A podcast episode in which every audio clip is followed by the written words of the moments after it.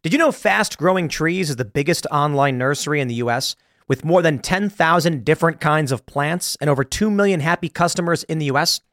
They have everything you could possibly want, like fruit trees, palm trees, evergreens, houseplants, and so much more. Whatever you're interested in, they have it for you. Find the perfect fit for your climate and space. Fast Growing Trees makes it easy to order online, and your plants are shipped directly to your door in one to two days. And along with their 30 day Alive and Thrive guarantee, they offer free plant consultation forever. This spring, they have the best deals online, up to half off on select plants and other deals.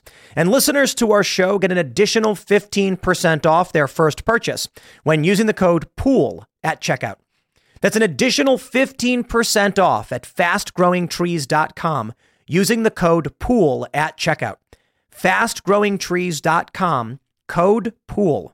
Offer is valid for a limited time. Terms and conditions may apply.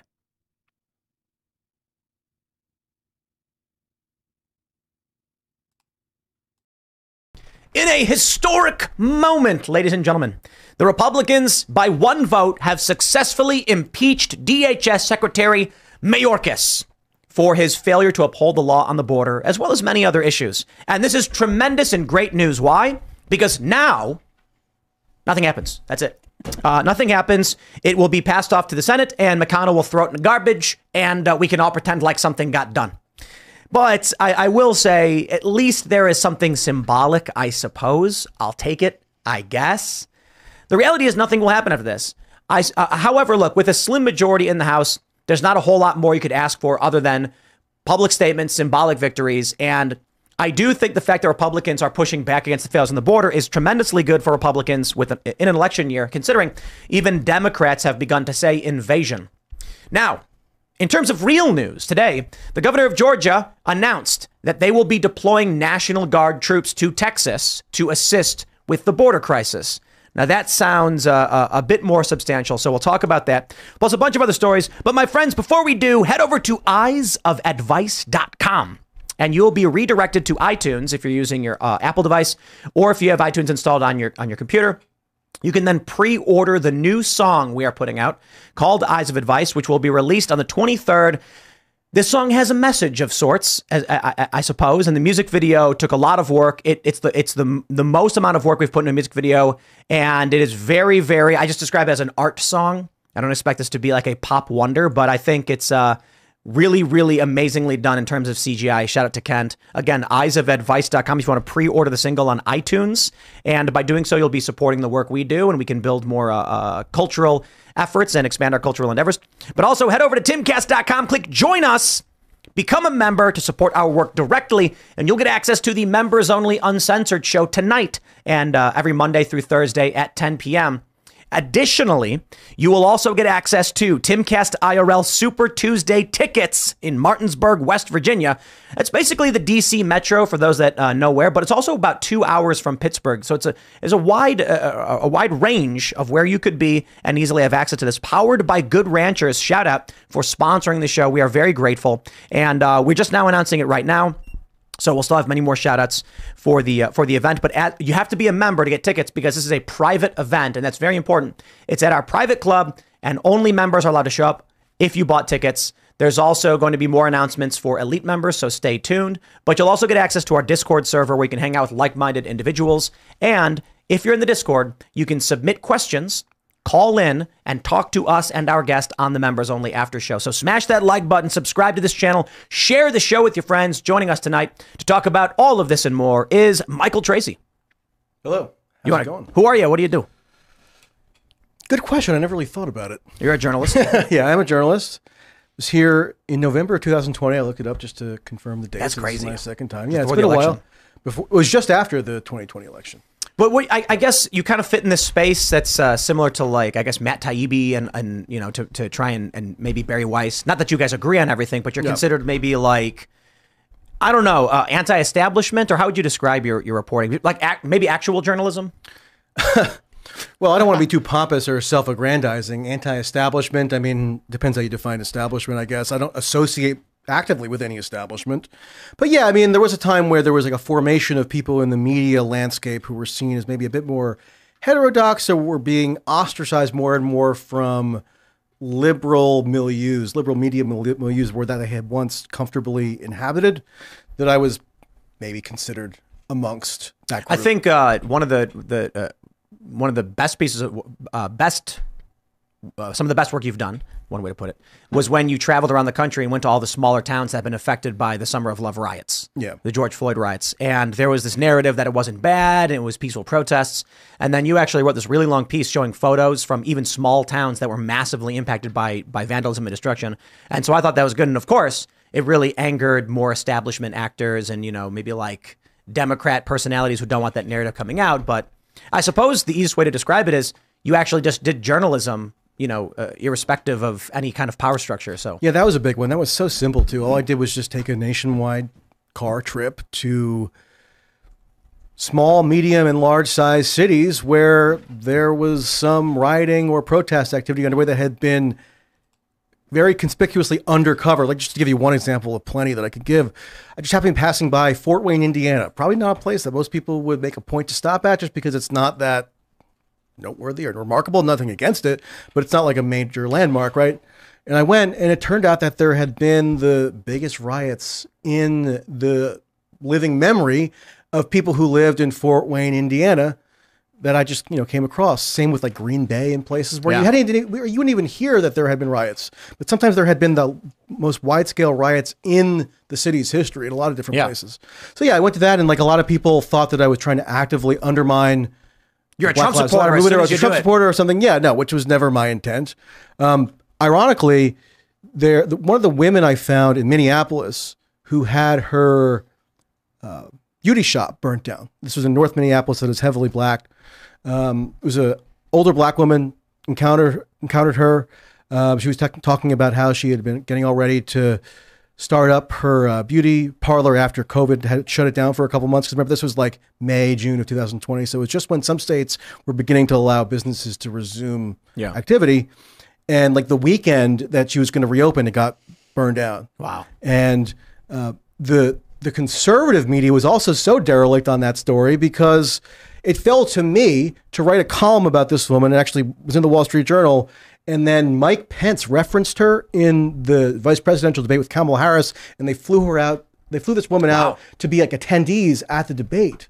Wow. Um, so even though I wasn't trying to like proffer material for the Republicans necessarily, there were so few people d- doing that basic journalistic work that I was ended up as, as a source in that And way. tha- that's another big story today too. Uh, uh, I think it's Paramount just announced mass layoffs, which includes a few uh, prominent journalists like uh, Catherine Herridge. So she's been a big thorn in the side of the the current administration and establishment. But we'll get into all that. Thanks for hanging out. We got Libby hanging out, I'm hanging out. How's it going, guys? Nice to see everybody. You too. and you are. I'm Libby Emmons. I'm with the Post Millennial. I'm glad to be here. And I'm back. I'm back from Cincinnati. I did a wild uh, debate with Destiny over the weekend that was awesome. It's on his channel. Yeah, it was super cool. Uh, I worked with Progressive Victory. The, they they were canvassing Cincinnati. Got like knocked on forty thousand doors, getting people registered to vote. And then uh, Steven Destiny, he and I sat in a church with a big crowd of people and talked about voter integrity. It was like an hour and a half, kind of like surface level because we didn't we didn't have time to get too deep into anything. And um, at points, I was like, I feel like I'm the guy. I'm like, but dude. I got an idea. Blockchain. Like I, I started to become that guy, and I was like, I got to lay off this blockchain rhetoric because they kept asking me questions like, "Well, go deeper on the." I'm like, I don't, I can't go deeper. Most people don't know what it is. but I want to back up our This was in voting. Cincinnati? This was in Cincy, yeah. And and the concept was, if we, how can we improve voter integrity? I was like, well, if you have a backup, all these blockchains as backup. Anyway, we can go into that. Go watch the we'll get debate. into it later. Yeah. we got Serge pressing the buttons. Yeah, it was good. Thanks, Big dog. fan. Yeah, good work. Uh, yeah, I'm Serge.com. Uh, thanks for coming, man. Uh, let's get Let's into it. man. roll. Yeah. I did a th- like a three hour online, a three hour stream with Destiny once, and then it was about like mostly Ukraine, and I didn't realize until the three hours were up that he had been playing video games the entire Yeah. time. Yeah. like, I didn't know that was a thing. We had an organ on stage they never turned around and played on. I didn't know Let's, he developed uh, like a like an incredible multitasking muscle to just be constantly playing video games no, no matter what else you're doing. Yeah. Yeah. Let's jump into this first story. We have this from CNN. House impeaches Alejandro Mayorkas, first cabinet secretary to be impeached in almost 150 years. Wow. They say the results came one week after the stunning loss House Republicans suffered when they tried to impeach Mayorkas and GOP defections, and an absence sank the initial House floor vote. Last week, the absence of House Majority Leader Steve Scalise and the surprise attendance by Texas Democrat Al Green, who had just had surgery and was wheeled into the chamber to vote, denied Republicans a majority. However, we now uh, have the victory here. Only one cabinet official has previously been impeached in American history. Secretary of War William uh, Belknap or Belknap in 1876. Did not know that. The embarrassing initial defeat of the Mayorkas impeachment effort was quickly followed up by another floor failure over a standalone Israel aid package. Only crystallized the GOP's year long struggle. Blah, blah, blah. We get it. We get it. The good news is, after this, following the banging of the gavel, celebrations from Republican House members, they will handily hand over their resolution to Mitch McConnell, for which he will promptly put it into the shredder, walk away, and go back to selling out the United States to foreign uh, adversaries This- and this is what I'm wondering. dictators and war machines, That's et cetera, et cetera. You guys said nothing's going to happen from it, and Michael, you specified because they needed two thirds in the Senate for this to go through, and Well, you just think that's but- but- DOA. to convict. But hold on, hold on. Not only do they need two thirds, they actually need this, the the speaker, or they need anyone to actually bring it to a vote.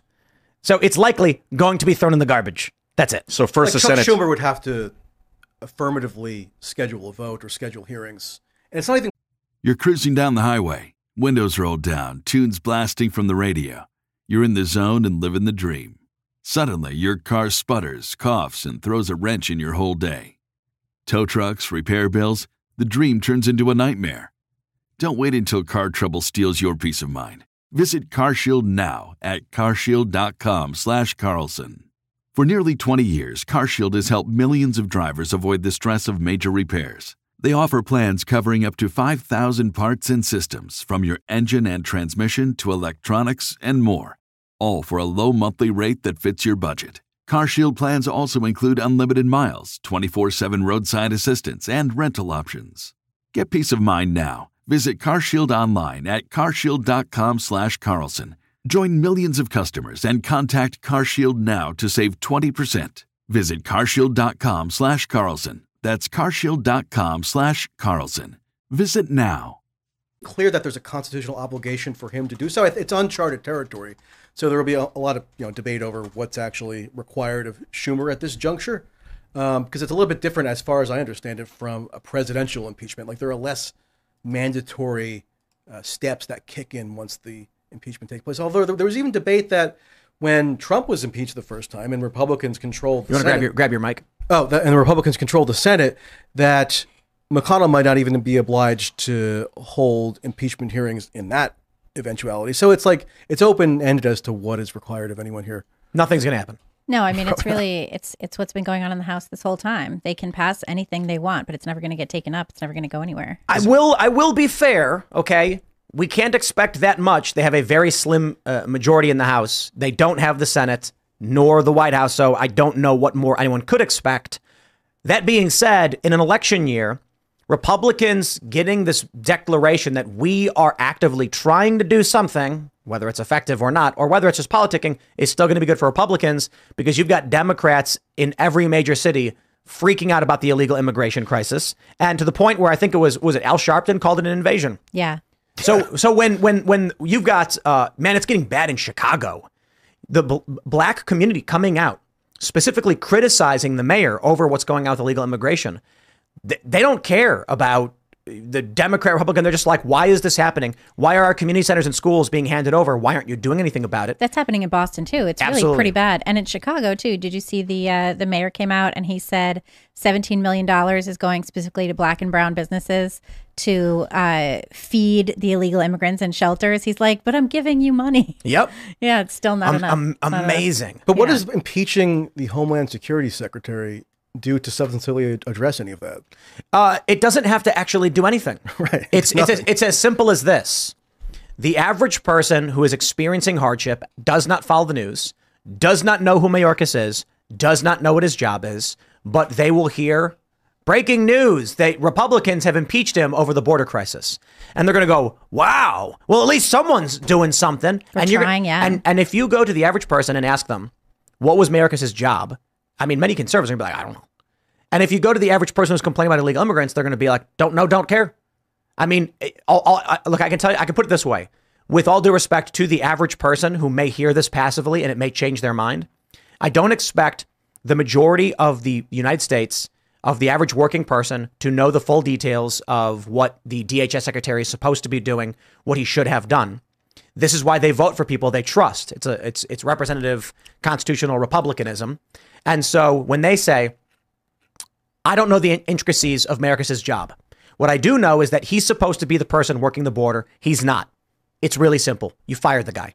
Okay, well, guess what? Republicans can come out and say, we tried to fire him. And the Democrats would not follow through because it takes the House and the Senate to move forward with the impeachment. And Democrats in the Senate said, we're not interested in firing this guy.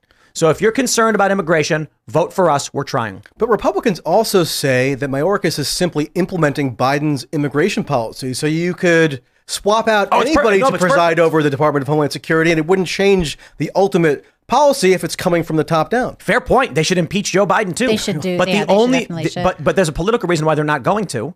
Joe Biden, with his brain turned to jelly, how do you how does he win? I mean, Jon Stewart came out with his new Daily Show, uh, his return to the Daily Show yesterday. It's being praised by everybody. Well, actually, no, I'm sorry. Democrats are furious over don't like it. Republicans are cheering. They're like, he spends the first half of it. He does rag on Trump, but boy, does he really roast Biden for having a, a broken brain. So they don't want to impeach Joe Biden because they think they're going to beat him at the ballot box. They do. Well, they want- have, but they have an open impeachment quote inquiry against Biden on unrelated stuff. I know it's it, it it really is simply simply politics. If they do impeach him, Democrats might go, "No, wait, don't." And then Schumer is going to come out and be like, "I think it's only fair that we actually hear what our senators have to say about this." And then he gets impeached. That is and an then, anti-Semitic accent you just did. Please I'm just doing repeat it. Just that was a Schumer. New York accent. That was in Let's New York. be fair. and then New York. and and then they're going to bring in Newsom or somebody else. Like I don't know, Kamala Harris will be like, "I'm not here to, you know, I stand by Joe or whatever." And something happens. Republicans don't want to give them give them the opportunity to swap out their brain dead president. I think there are potentially some reasons to be worried or to raise concerns about the House of Representatives, in particular, increasingly resorting to extreme methods of registering disapproval. So, this is the first impeachment of a cabinet officer since what was it, 1876? 1876. The Democrats under Trump, as we remember, did two impeachments. Um, they tried many more. They did. They, I think they were. I think they were pretty satisfied with getting two in No, no, one no, presidential term. They- of they- Trump. I mean, a, a presidential yes, impeachment. of Trump. There were there were several attempts at presidential impeachments that failed.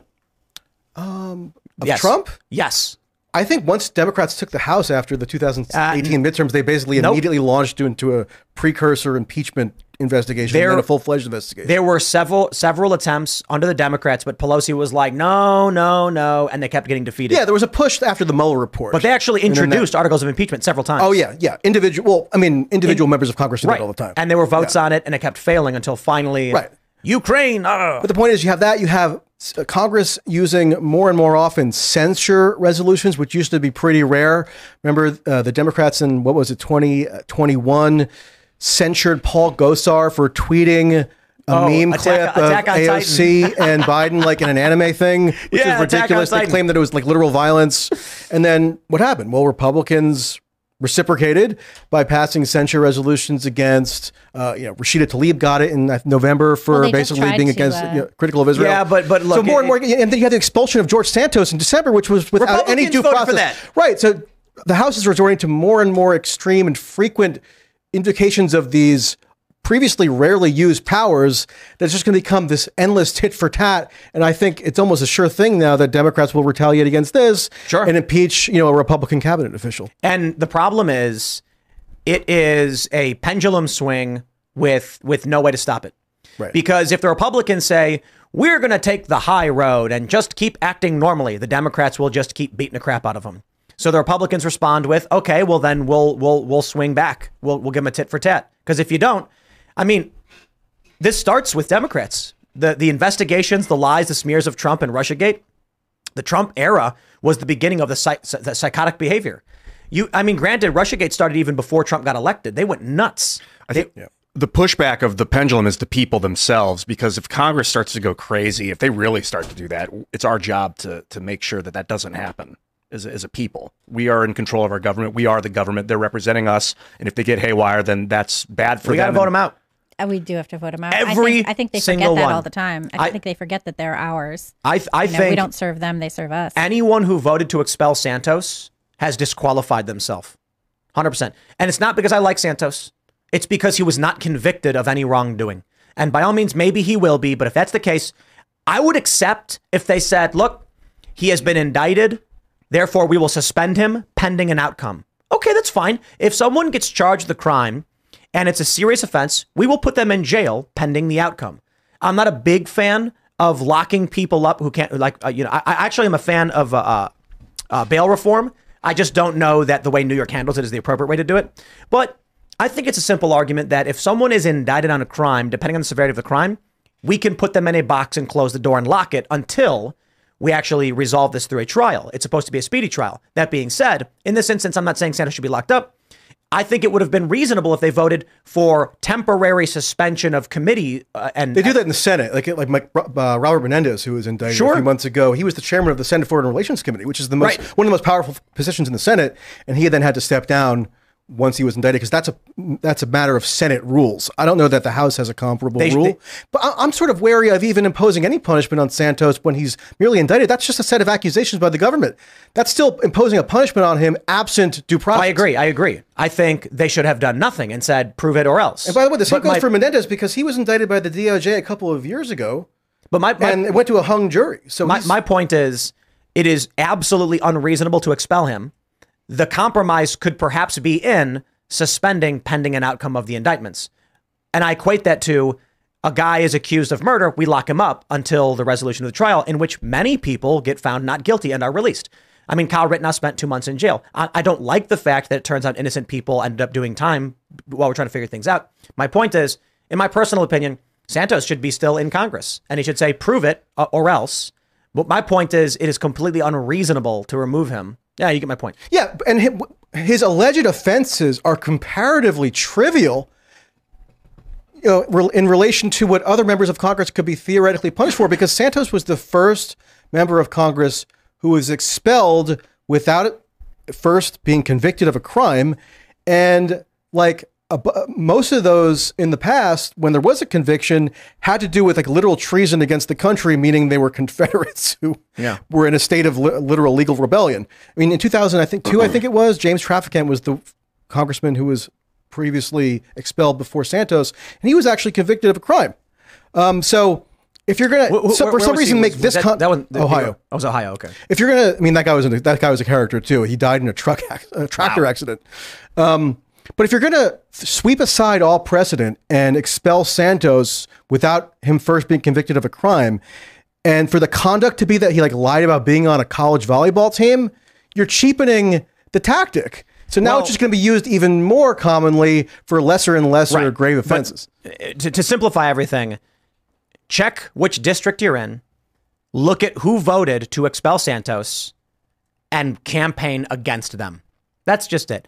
I, I think. Well, it's the New York Republicans who basically generated that whole process. Sure, they felt that it you would got be politically beneficial because they felt that he would be a political albatross for them when they're running again in 2024. Well, you know- because they were in, they're in marginal marginal districts. There are some Democrats. each and every one that voted uh, to to oust him, I think, is ineligible. But you're not going to convince Democrats, so the Republicans need to organize. But let's jump to this story. We have this tweet from Justin Baragona, a statement from Biden on the Mayorkas impeachment.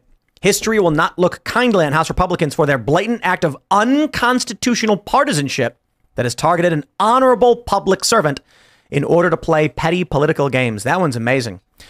He says, he continues, Homeland Security Secretary Mayorkas, a Cuban immigrant who came to the U.S. with his family as, a, poli- as political refugees, has spent more than two decades serving America with integrity in a decorated career in law enforcement and public service. From his time in the, in the DOJ as a U.S. attorney to his service as Deputy Secretary and now Secretary of Homeland Security, he has upheld the rule of law faithfully and has demonstrated a deep commitment to the values that make our nation great. This impeachment already failed once on a bipartisan vote. Instead of staging political stunts like this, Republicans with genuine concerns about border, about the border, should want Congress to deliver more border resources and stronger border security. Sadly, the same Republicans pushing this baseless impeachment are rejecting bipartisan plans Mayorkas and others in my administration have worked hard on to strengthen border security at this very moment, reversing from years of their own demands to pass stronger border bills. Giving up on real solutions right when they are needed most in order to play politics is not what the American people expect from their leaders. Congress needs to act to give me, Mayorkas, and my administration the tools and resources needed to address the situation at the border. The House also needs to pass Senate's national security supplemental right away. We will continue pursuing real solutions to the challenges Americans face, and House Republicans have to decide whether to join us to solve the problem or keep playing politics with the border. Let me just uh, simplify uh, all of this politically for, for you guys to understand what's happening.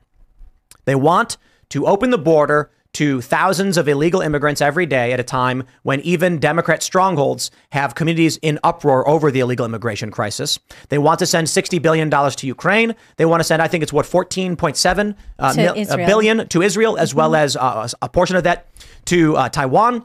20 billion of the dollars in the original bill would not go to securing the border. It would go to facilitating the invasion. Well, that's what it is. It's more judges, it's more border agents, and it's all designed to get people in faster. the bill gives uh, Customs and Border Protection, in certain circumstances, the ability to issue work permits and and adjudicate uh, asylum claims without a court.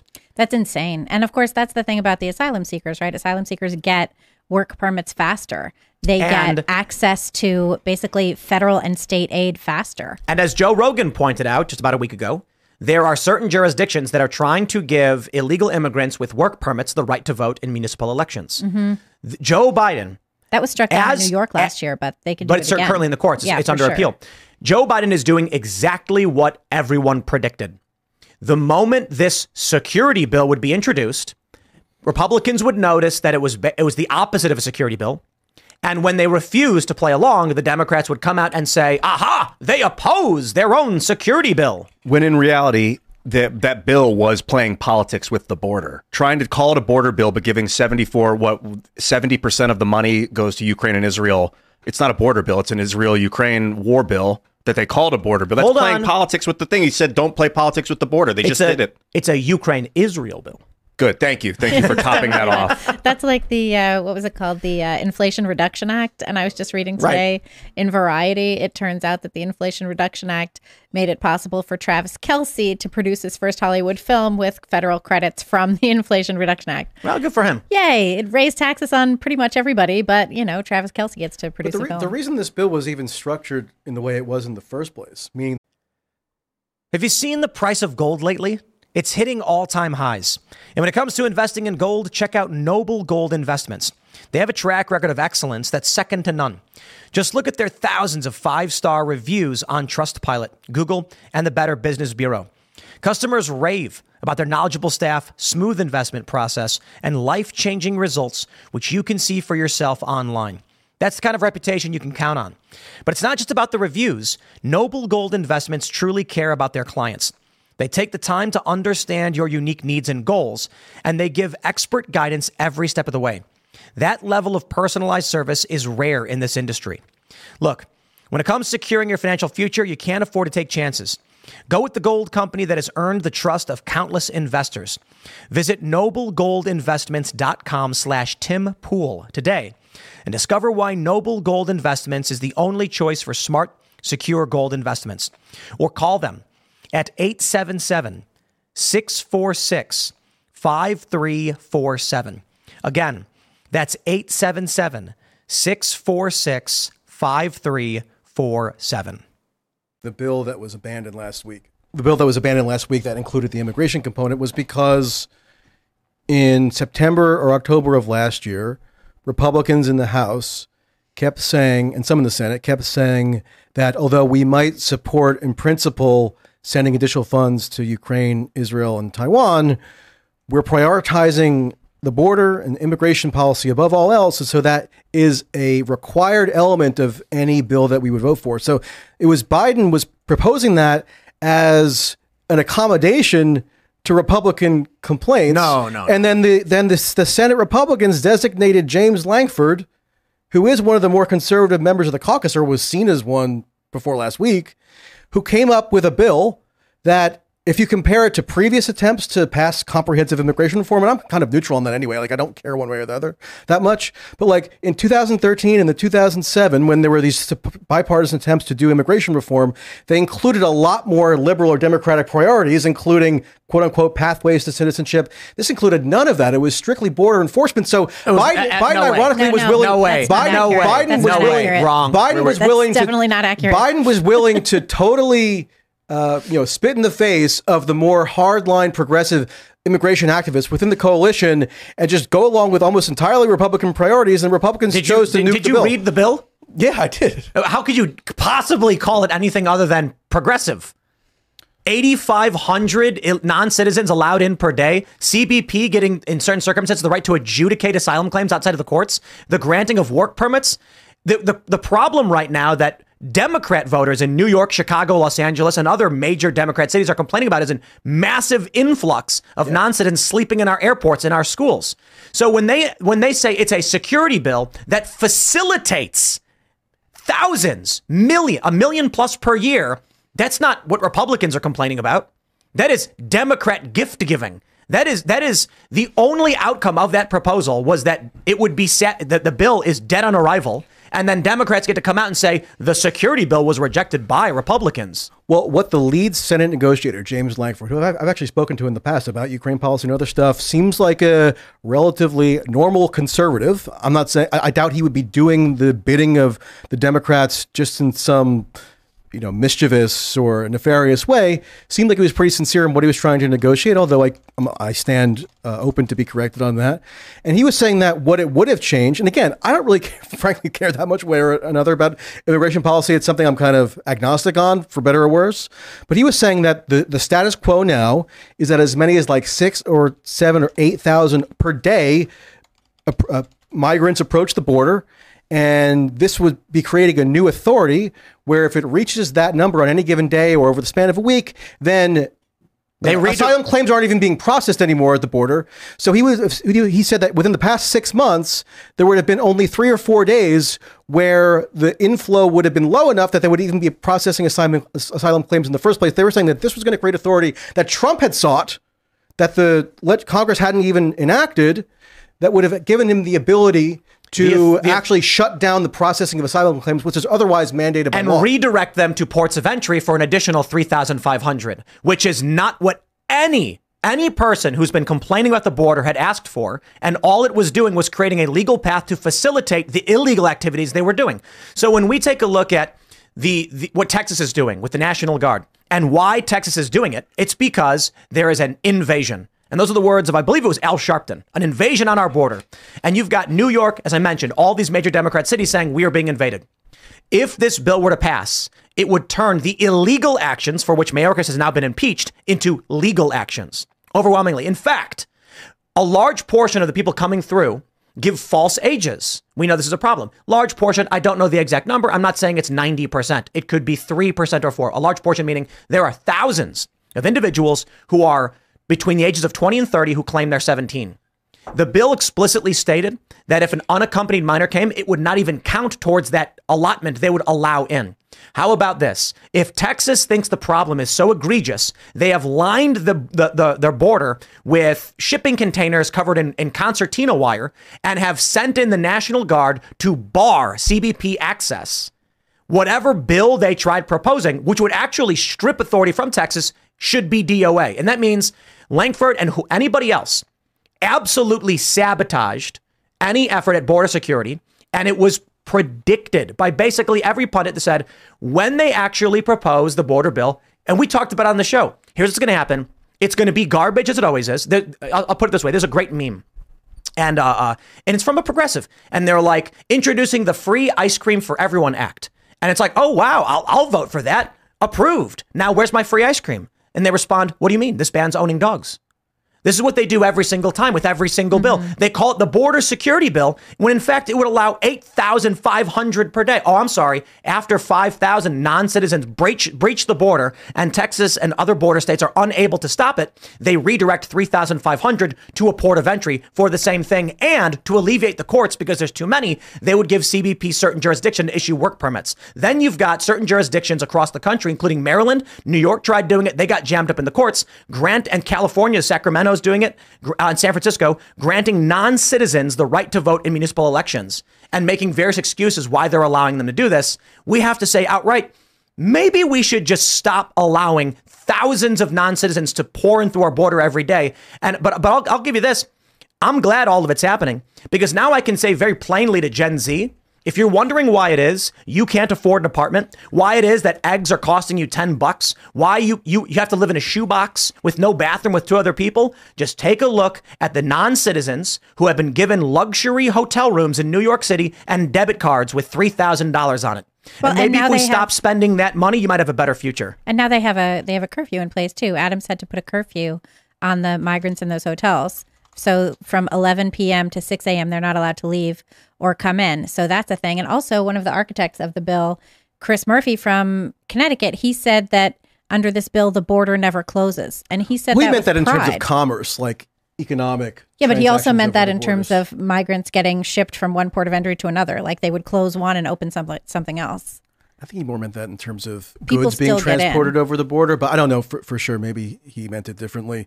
I don't know. John Thune, who's the second ranking Republican in the Senate, said that this is a list, this bill contained a long list of long sought Republican priorities in terms of border enforcement, and that they would never be able to get Democrats to budge on half of these in a Republican administration. He was saying that there was much more progress made under a Democratic administration because it's like a Nixon going to China thing, right? Only Biden or only a Democrat can actually give some concessions to immigration restrictionists in a way that will lead to sort of muted opposition opposition among Democrats. Because if, if Trump was in power, then Democrats would be screaming fascism, and this is going to lead straight to concentration camps and whatnot. But with Biden, their opposition is a bit more muted and tempered.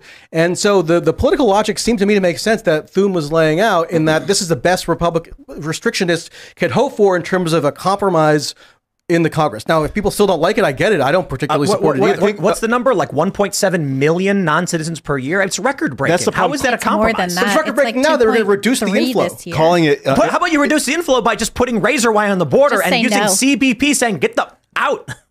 Well, I mean, they have. I mean, as Lankford explained, I actually didn't quite realize this until maybe it was last week.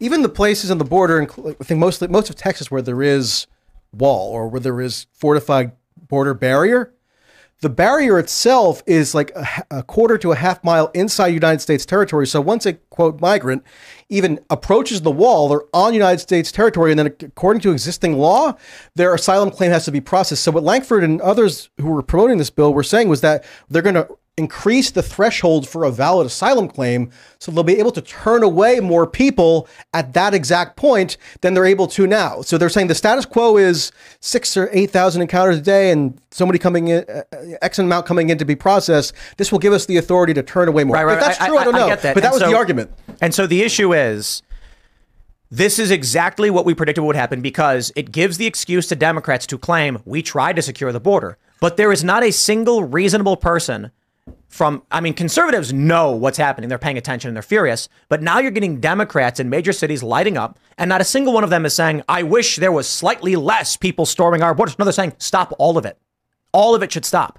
But it's never been stopped. Trump never stopped all of it. I mean, that's Yeah, why but they're it was giving less additional than half authority. a million people that's, a year that's not in what I'm talking 2020. about. No, but Trump- less than but but, but hold on. million. That's that's that's an aside. That's that's that's moving the goalpost. I'm saying people are asking the government to propose a bill that provides security to stop the influx. Not whether Trump did or didn't, or, or whether he could have done a better job. The issue right now is a record breaking influx causing damage to our cities that Joe Biden himself, what, 20 years ago called, uh, what, what did he say? It was turning the cities into ish holes or whatever? yeah. No, And the, that- the point is they were they were seeking they were, the the Senate was attempting to give the president additional authorities to stem that influx, including authorities that Trump sought and was not able to receive because it would have given him I greater ability to stem the flow. so the bill. So right now it is illegal what they're doing. The bill would have created a legal path for the invasion. Right now, when a single person crosses the border, it's a crime. And CBP opening the barriers and bringing them in is a criminal act because they know coyotes and cartel members are the ones facilitating this. They should outright say no. U.S. U.S. policy as it pertains to kidnappings in, in overseas is not to negotiate with terrorist organizations. If someone gets kidnapped in the Middle East, and I don't know if this is true under Biden, but this is true under Trump, Obama, and and as as, as you know, basically in my professional career, you get kidnapped, the United States will not negotiate with terrorists. This meant that typically Americans would be ignored. German citizens and uh, Spanish citizens were prized possessions for kidnappers in the Middle East because their governments pay up instantly and negotiate with any terror group who kidnaps their citizens. The United States would have a helicopter flying over your compound where a bunch of guys in, in all black with rifles would come out, kill everybody in the compound, and rescue the Americans. The American policy understood that if you negotiate with criminal factions and terrorists, you incentivize their behavior. So the best course of action is to tell them all you touch an American citizen, you die. Now you have CBP and the Biden administration telling the cartels, you bring in trafficked humans, we take care of it for you. That is that that I think that's a, a criminal action. I think we can, we can we can say okay fine impeach Joe Biden whatever whatever you want to say. But the idea I see a video of CBP lifting up razor wire to bring these people in as coyotes from and cartel members with rifles are sh- shuttling them into the country. Mm-hmm. I'm like we have a humanitarian crisis. We have uh, uh atrocities being committed. The amount of young girls being raped by these these gangs and cartels. And CBP makes it all possible with smiles on their faces to help make it happen. And well, now and the NGOs that get funded by the federal government as well. And then the, and, and, the, and the Biden administration says, let's codify this and make it all legal. And I say, no, let's put a bunch of shipping containers on the border. Let's float things in the river and tell the cartels when you bring a person, when if a human being is standing alongside a coyote and a human trafficker, we consider them to be a part of your gang. You want to pay them $3,000 to traffic you through Central and South, through South America and Central America, through Mexico and to our border. You are working with enemies of the United States. Instead, it's compromise, compromise, compromise, roll over, roll over, roll over. And Biden has the ability to close the border. I mean, he could just do it. He had the ability the to authority? open it. Well, the same same authority he used to issue all the executive orders to blast it right open in his first days in office. But he that's reversed, what I'm saying. Trump, he reversed, even Trump did not have the authority to close the border. Then why was it? Why was it? Used, why was it less they, than half a million people in used, 2020? They used well because COVID reduced migration flows across the world. I mean, there was a record year. Even if you go back, the 2019 was a record year when Trump was in office, and I think he probably would have closed the border if he had the authority available to him. I don't know if it was an all-time record, but it was way over the maybe preceding 10 years or so when uh, in 2019 so I mean, yeah, I mean, the, it was a million point one. Right, which is a lot of people. Well, it's not 2.3. No, I'm not saying it. Yeah, it's less than the current inflow, but it was still a lot. The point being, there was no authority to just quote close the border. That's what they, they were trying to give to the president with this bill. That's not. I'm not even in favor of the him. bill. I actually think this gets to why House Republicans really ought not to be commended for doing this theatrical impeachment of Mayorkas because we've agreed, I think, that it's purely symbolic. It will have no substantive impact on the policy grievances that you're laying out, rightly or wrongly. Right. It's, it's a political stunt. Which Is, I mean, it's a political ploy to have. It's a political ploy. It does not address the underlying substance. And also, by the way, it's accelerating the passage of this national security supplemental bill with the immigration part severed off. That is Ukraine, Israel, and Taiwan, which was already passed 70 to 29 in the Senate and had, has majority support in the House. So now they can now the House Republicans can say, "Oh yeah, maybe we let we use like a legislative maneuver to get this mammoth uh, you know, $89 billion or however many billions it is, national security bill passed. But we also, uh, you know, uh, mollified some of your concerns base by doing this meaningless impeachment of a cabinet official. Let me, let me pull this story. This is the Wall Street Journal. Ladies and gentlemen, in the wee hours of the morning pre-dawn, the Senate passed the $95 billion Ukraine Israel aid package, sending it to the House in, uh, you know, I, I, I, the way I described it early in the morning is that while we were sleeping, the Senate took a blade and pressed it firmly against the back of the American people and then just applied pressure. But I think it's unfair because that would imply the Senate was on your side at any point. So I guess the easier way to, to, to, to explain it is you were walking down a peaceful uh, uh street with flowers abound when a member of the Senate showed up and said, I'm going to take all your money and give it to Ukraine, and then pulled the knife out. So it wasn't that you were being betrayed, it's that they were stealing from you in plain view. So here we go 70 to 29 marked a victory for proponents of the muscular role in uh, for the U.S. in foreign affairs for the moment, elbowing aside isolationist forces in Congress. I love isolationist, they say. Me, let me tell you guys, I'm not an isolationist. I think we should spend as much money as we can, every single penny that we can, on every country on the planet. Every single one. You name a country, bang, money. Just make it rain. And what I said was all the money we can. And all the money we can is all the money we have left over after our roads are fixed, our schools are fixed or abolished, our, our borders are secure, healthcare is solved, The- the problem working is- class have places to live. With maybe once we solve all those problems, we can then say we're so wealthy, let's donate Maybe, but else. with fiat, we can print infinite. That's the problem. There will never be. All we can can always be more in the stupid system Hold we've on. set up. And I hear what you're saying, and, and that's that's seventy. I would say seventy-five percent correct, but I would add when they mass print money or when they issue loans, creating money upon the issuance of debt, they are stripping the buying power of Americans. When you have an insecure border where people are flooding across and they're providing debit cards and they're using taxpayer dollars to facilitate these people into big cities, suppressing the labor market, you are creating economic conditions where there is extremely limited supply with tremendous demand, making housing unaffordable for the average person, especially the younger voters, which is no surprise why they're leaning towards Donald Trump.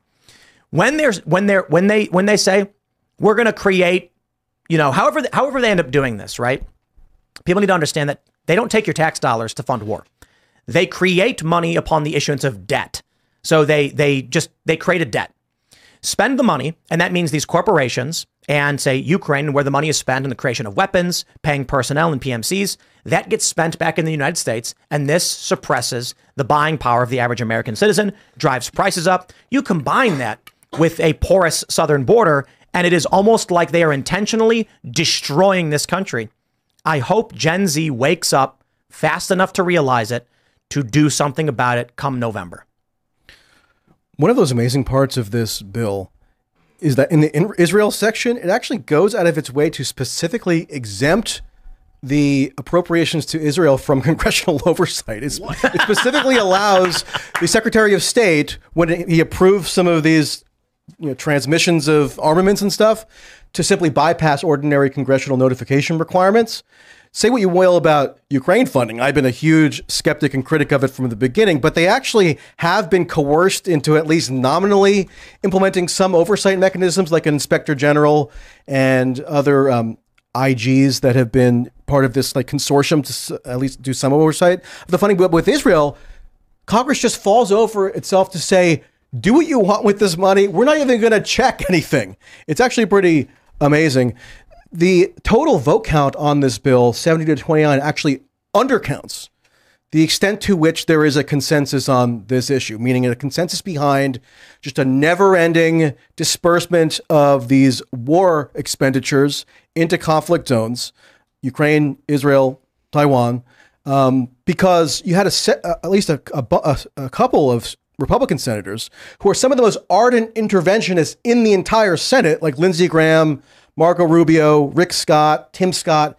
They voted actually no not because they oppose the underlying substance of the bill. They're all staunch supporters of funding Ukraine, Israel, and Taiwan. They probably even wanted more of it, frankly, if they had their way. It's because they're still making a political point or a procedural point about the lack of prioritization of the southern border aspect. But in voting no, you'll notice it didn't actually hinder passage of the bill. So it's a perfect situation for them politically. They can technically register their supposed discontent with the passage of the bill absent some border provision, but their preferred policy still gets put into place anyway. Do you think they take turns doing that? Like they're like, this time I'm going to vote no. Let's just make sure it gets passed. I'm going to say no on this one. Though next time you get to say no, I'll make sure it gets passed. That way we I both look like a do good guy. that. For sure, do Yeah, they, they they- do definitely yeah, do that. Yeah, they have. That's what their conference is about. It's to coordinate and structure their voting patterns. Like, so if somebody needs for political reasons to vote no, even if they support the underlying policy, they can ensure that there's like a trade off where somebody's voting yes for it, so it's like canceled out and it's going to pass anyway. Because th- those people I all mentioned, they all firmly were in favor of this bill passing on a substantive level. That they just felt they had to make an ancillary Is that, is political that point. is that the bill and the votes for it? yeah, this is the vote total. If you want to see it. Yeah, how can I pull that up? I want to pull up the source. Um, I tweeted earlier, so you can look at my account. Attention. If you owe the IRS, this is an important announcement. COVID relief is over and the IRS is ramping up like never before, sending out millions of collection letters to start 2024. Do you owe $10,000 or more or have unfiled returns? Now is the time to act. The IRS can garnish your wages, seize your property, and they can even take your home or your business. Don't let the IRS take advantage of you. It's time to call Tax Network USA. Their team of experienced tax lawyers has already saved over $1 billion in tax debt for their clients. They know how to negotiate with the IRS and can help you too. Visit tnusa.com or call 1 800 245 6000. Again, that's 1 800 245 6000. Don't wait until it's too late. Take control of your tax situation today with Tax Network USA. 1 800 245 6000. Call now. Or I'll send it to you. I will pull up your Twitter. Yeah, it's How long ago did you tweet it? It's from 1:15 p.m. today. 1:15 p.m. today. Let's pull up this. Uh, okay, here we go. This is it right here. Yeah. So these are the yays. Oh no, sorry, sorry, sorry. Um, No, this is a different that's an one. older one. That's an older one. Go to 115. That was me replying to somebody and proving them de- proving them embarrassingly wrong because I pulled up one from 2022. Keep going. Keep going down. Keep Going down? Keep going down. Yeah, yeah, yeah. Keep going there. That This one? Yeah. Okay, here we go. The uh, this is Michael Tracey tweeting the huge Ukraine Israel bill got 70 votes, which they can hardly ever get for anything. And several voting nay are huge interventionists who only voted nay for political reasons. Yeah, so this is a really good point. Knowing it wouldn't impede passage. That's Right. the pre- key point. So uh, some people are pointing out too, because I think it was um, like Lindsey Graham didn't have an epiphany and now opposes funding Ukraine. it was uh, uh, Mullin, I think, who had been reported. And I could be wrong, but I saw a report that he was uh, uh, adv- he had been discussing a discharge resolution. I looked into that. I'm not sure how well sourced that was. That seemed like a rumor. I mean, it's possible, but he actually voted right. no on the final bill. He voted no, and a lot of people are saying that voting no was the right move, but he's being accused, and again, this may be unwarranted, of only voting no because he knew it passed. And so he'd score political points by claiming he opposed it when he really was. That might be true because he did vote aye or yay in on a uh, on a procedural vote like a day or two ago that led to this final vote early this morning. So just insidious. I mean, it's why we vote as citizens on in one day, so we don't know what the vote tally is when we go in there. We're not supposed to know ahead of time. If I can get 700 more votes, my guy will get it over the edge. You just go and you vote for what you believe. That's Yeah. the idea. Yeah. That's, I I don't think that's ever been the case, though. I think you know, practice versus theory. So Steve Daines, Daines from Montana, Was that a no or nay yeah? votes. It was a nay vote. So he's the chair of the Senate Republican Campaign Committee, which is basically the campaign apparatus for the Senate Republicans. So he's very involved in the political maneuverings around individual states' Senate races, and he was objecting. He was uh, justifying his no vote on the basis of wanting to ensure that Republicans who are running in contested Senate seats this year can still say that you know they're against the bill in principle because it didn't do the border component. So he was outlining the political rationale, and it's the same for like a, a Tim Scott. I mean, Tim Scott ran for president, right, from South Carolina, and go back and look at some of the debates. He would give these fulsome declarations in favor of. Oh, there's a roach in front of me. Or- No, Yeah. that's a stink bug. okay. Stink bug. Either way. Yeah. Big difference. I'll try I'll chill out. The It is a big marmorated difference. stink Yeah. No, it's a big difference. Whenever I go anywhere, I'm just surrounded by stink bugs. Maybe I have to look inward to see the reason for that. No, that's not true. So I want to I want to clarify something though. ones just so uh. Tim, studio. Tim Scott would give these like soaring oratories in favor of Ukraine funding and Israel funding, et cetera. Uh, but now he's voting no. Why? Because he's sort of he's, he and several others of these people who voted no are like a bridge to Trump within the Senate Republican caucus. Trump is, is at least nominally opposed to the bill, and so they're kind of trying to you know play this game where they're weighing different political considerations and trying to come to a happy medium that is to, most to the advantage of Senate Republican candidates in November. I want I want to clarify something too because we have a super chat from Brett Tesdall. He says, "Keep in mind the Senate bill contains a provision that should Trump be elected president and he attempts to stop spending the money on Ukraine, it'll trigger immediate impeachment of Trump." That is not That's correct. That's not true. what what uh, JD Vance was saying is that the bill funds Ukraine into the Trump administration, uh, into the first fiscal year of a Trump administration, and should Trump try to stop the funding in negotiations to end the war, it would warrant or give Democrats uh, uh, uh, uh, a, a reason to impeach. That is, the funding goes until September, I think, 25th. Imagine Donald Trump gets elected, and in February he says, We're ending this war now. Now, I made the prediction that, and it's not necessarily a prediction, but more of like a point, that the day the news comes in, Donald Trump will be your next president, he is president elect, the war stops. There's immediate ceasefire because Ukraine knows their funding's done, and Russia knows Trump is going to negotiate and it's going to clean everything up, and, and Putin's not going to want to go up against Trump on the issue. Trump would get on the phone as soon as he's president and say, We're ending this. What needs to be done? Ukraine would lose territory. Russia would end up effectively winning what they wanted, but it would end the war. I think with this bill that nullifies that pseudo prediction, because now funding is secured through September. And if Donald Trump stops the spending that was congressionally approved, they will argue, as they did in the first impeachment, the president has no authority to halt uh, uh, spending that was congressionally approved. But if that, that means that Donald Trump will not be able to say to Vladimir Putin, the U.S. will no longer fund Ukraine in this conflict. We want an end to the war. Putin will say, You have no authority. Congress has already approved the funding and you can't stop it. They'll impeach you. I saw what happened. It is completely undermining our ability to to negotiate in, in, in regards to this. Could they still fund Ukraine in sort of a reconstructive effort with that money and still end the war and still send the bills? Well, that funding mechanism is one of several that's used to arm Ukraine. So that one that you're talking about pre-existed the 2022 invasion, and as you mentioned, was in effect when Trump was in office. Right. So Trump or any president would be in a sense bound by whatever Congress decides to appropriate to that particular authority.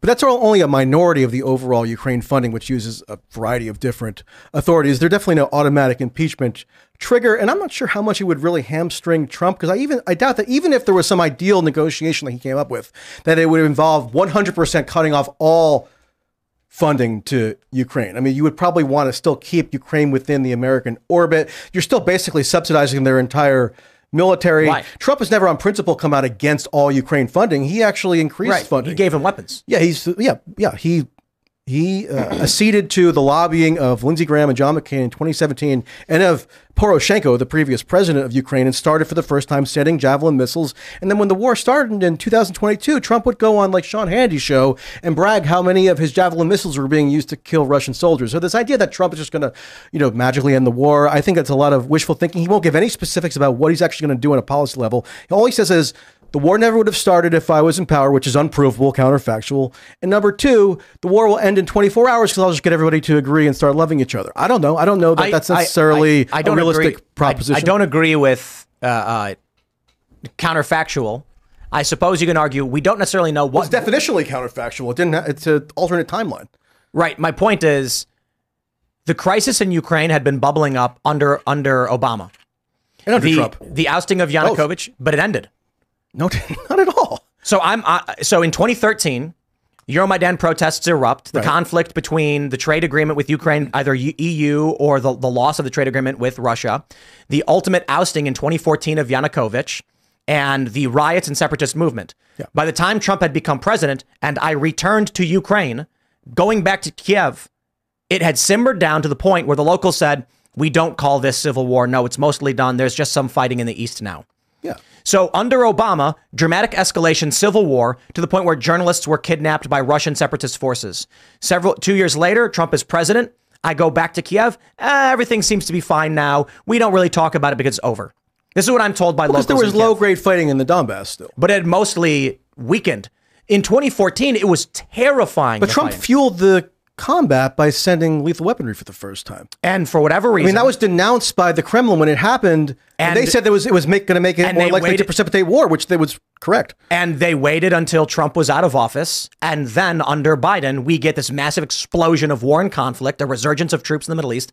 I do not think, I, I think it is fair to say that if you look at the actions of the Trump administration in terms of no new wars, timelines for removal of troops from the Middle East, trying to get our troops out of Syria despite being lied to, and Abraham Accords, as well as other attempts at peace negotiations, the likelihood, be it 51% or otherwise, is that there would likely not be war in Ukraine if Donald Trump was president. He also did give an indication of what he would do in a when he spoke to um, Maria Bartiromo in July, and he said, uh, you know, you you could say that this is vague, which it is, but he said, I would tell Zelensky no more. You got to make a deal. I would tell Putin if you don't make a deal, we're going to give them a lot. We're going to give them more than ever we got. Right. So he threatened to give got. he threatened to give Yeah, Ukraine so more weaponry than ever before. Right. So what he said was that he would stop all funding to Ukraine if Ukraine didn't make a deal and increase it if Russia wouldn't come. Right, to the which is just So- basically saying Right. he's going to negotiate with them. But that was his plan. That's, I- what, and I- that's I- the I- most I that think- he has said. but there about is his there, there really is plan. huge continuity, and I've done pretty in depth research reporting on this. There is hu- a huge amount of continuity between the Trump administration and the Biden administration in terms of Ukraine policy in particular. Not on every foreign policy issue. We can get into you know that if you want separately, but in terms of Ukraine policy, it, there's a huge amount of continuity. I'll just give you one very uh, important example. In uh, early 2020, Mike Pompeo, who was then the Secretary of State in the Trump administration, went to Ukraine, met with Zelensky and Ukrainian leadership, and they uh, uh, agreed upon what was the initial uh, iteration of this new strategic partnership that was going to be become operational bilaterally between the U.S. and Ukraine. So they were going to start a new. There were going to be new parameters to the relationship where it was going to be enhanced bilateral military ties and support and uh, pr- provision of technology and arms and so forth. So it's basically increasing the extent to which U- Ukraine was becoming a bastion of U.S. military power.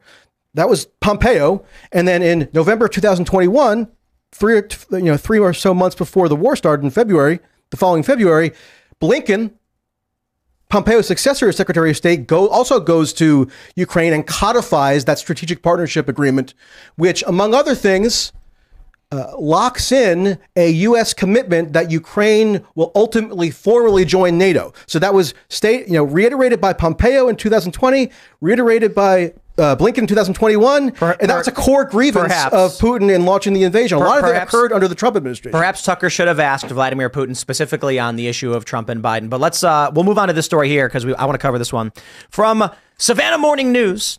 Georgia National Guard to send members to U.S. Mexico border. Brian Kemp announces. Between 15 and 20 members of the Georgia National Guard will travel to the U.S. Mexico border this spring to assist Border Patrol agents in Texas. Georgia Governor Brian Kemp announced on Tuesday. They will join the 29 members of the Georgia National Guard who are currently stationed in Texas to help set up a command post at the border. Kemp's announcement comes in response to what Republican lawmakers in both chambers of the Georgia legis- legislature are calling a national immigration crisis. Kemp's announcement was delivered shortly after resolutions decrying federal immigration policies and pledging support for Texas Governor Greg Abbott passed in the House and Senate. Georgia's more than 800 miles, blah, blah, blah. No one can claim there isn't a crisis. Federal crime data indicates, yada, yada, yada. Here's the question right now. They say, though the, tech the Georgia National Guard members will be traveling to Texas, Kemp said they will mainly be assisting with engineering and mechanical issues at the command center. Our National Guard is not going to be arresting people. We don't have those powers.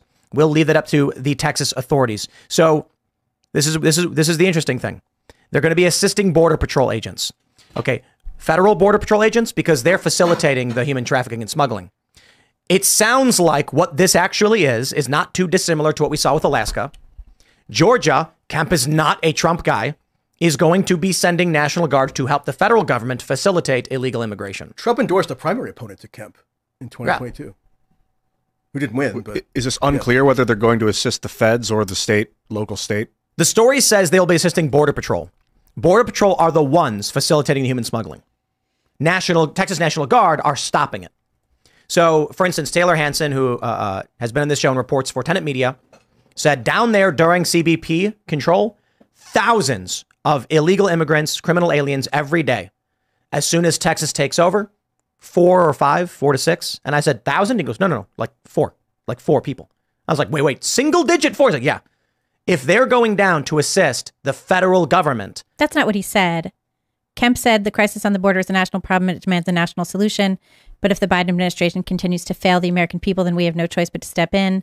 Therefore, in addition to the Georgia Guardsmen already stationed at the border, we will send reinforcements to Texas this spring who will assist with the construction of a forward command post on the border with Mexico. the question is this this, this, this is from uh, Savannah Morning News, and I think what you just said still does not make it clear. We need to know exactly who he will be working with Texas or the feds. This says Border Patrol. This does not say Texas National Guard. He says arresting will be up to Texas. You got so my, my issue here is we we don't exactly know based on this in- individual report unless we can find more details specifically on what Kemp is saying. To me, it's it's it's vague. Well, he, he acknowledges Texas's right to uh, make arrests. So there's that.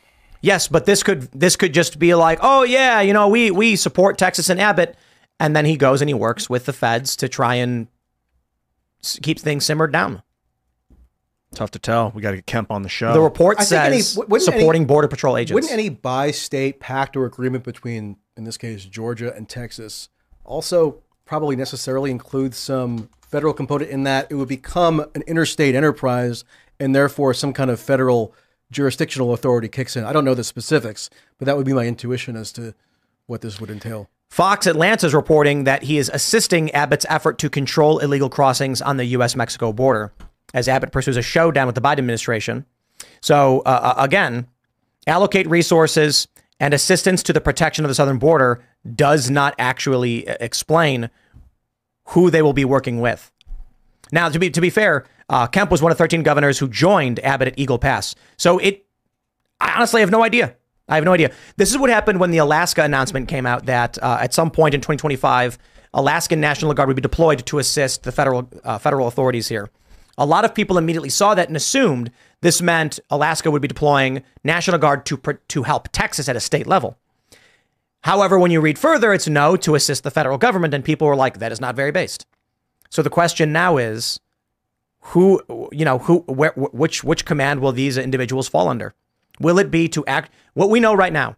The Biden administration border patrol wants to open the border and allow thousands of non of criminal aliens in every day.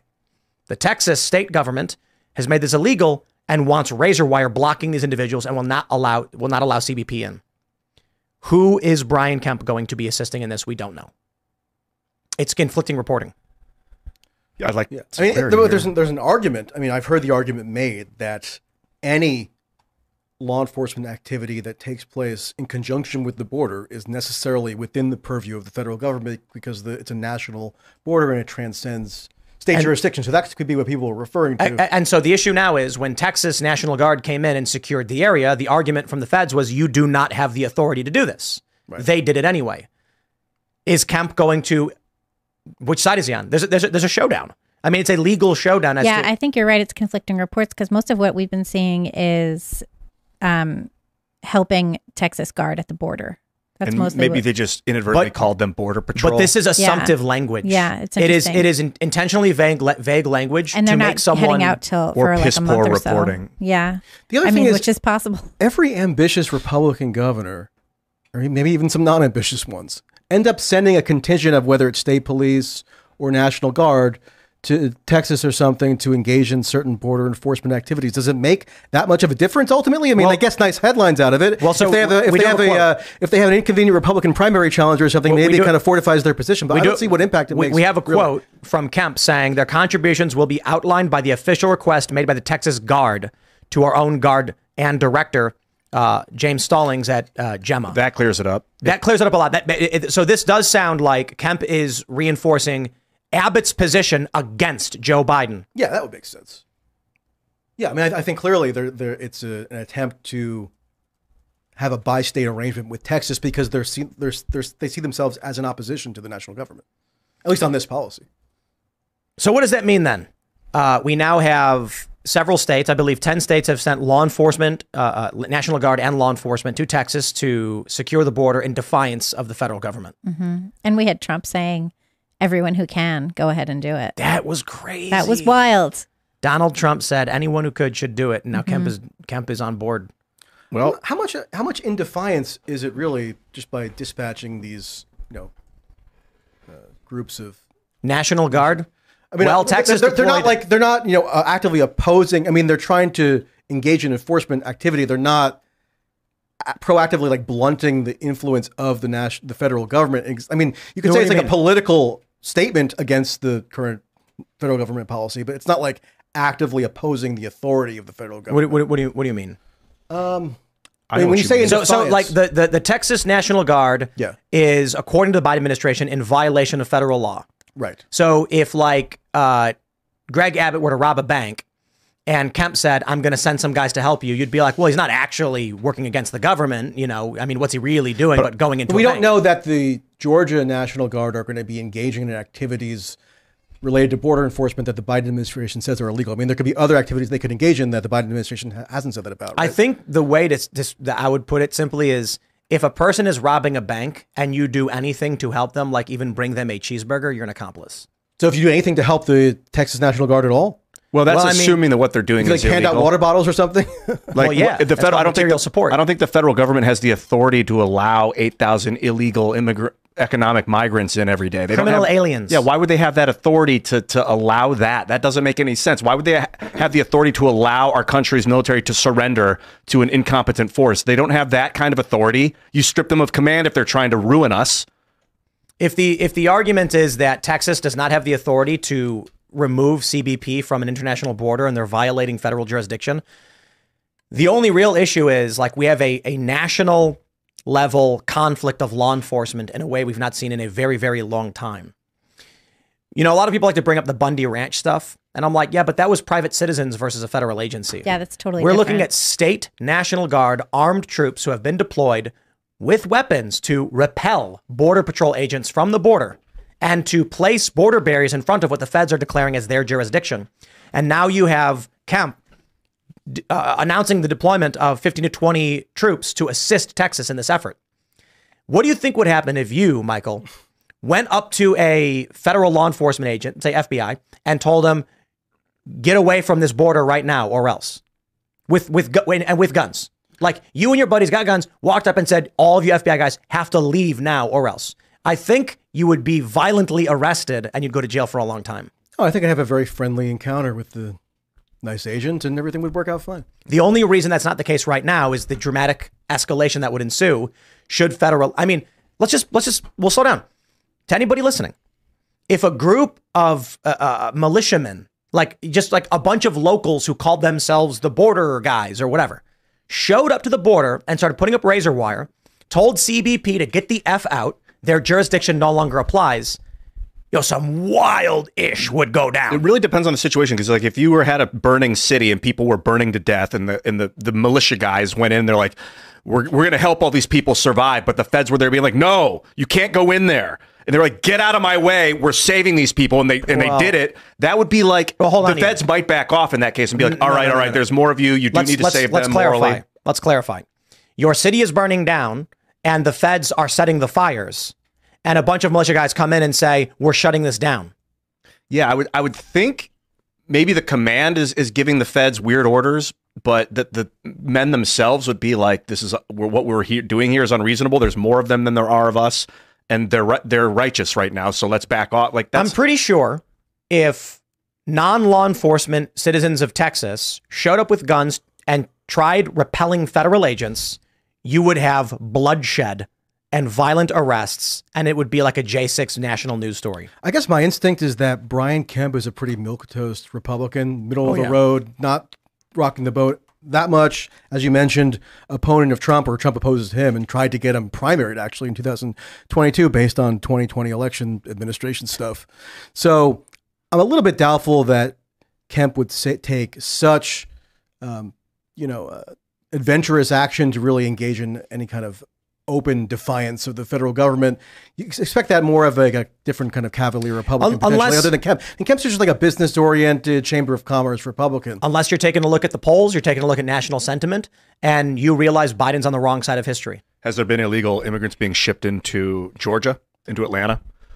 I would I imagine yes. That, they're that they're going also- everywhere. That'll change a governor's mind. But Well, the you know, Biden administration is flying people everywhere. Right. Now now so I, I I look at it this way. If someone in government does a bad thing and everyone says it was a bad thing, you will immediately start seeing politicians come out and being like, I was always opposed to bad thing.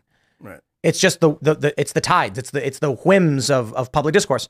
If Kemp is seeing that national polling favors securing the border, the Biden administration is grossly unpopular. Trump is is the is the front runner to win with the polls, even among the youth vote. He might be thinking to himself, "I don't want to be on the wrong side of history. I better just go along with this."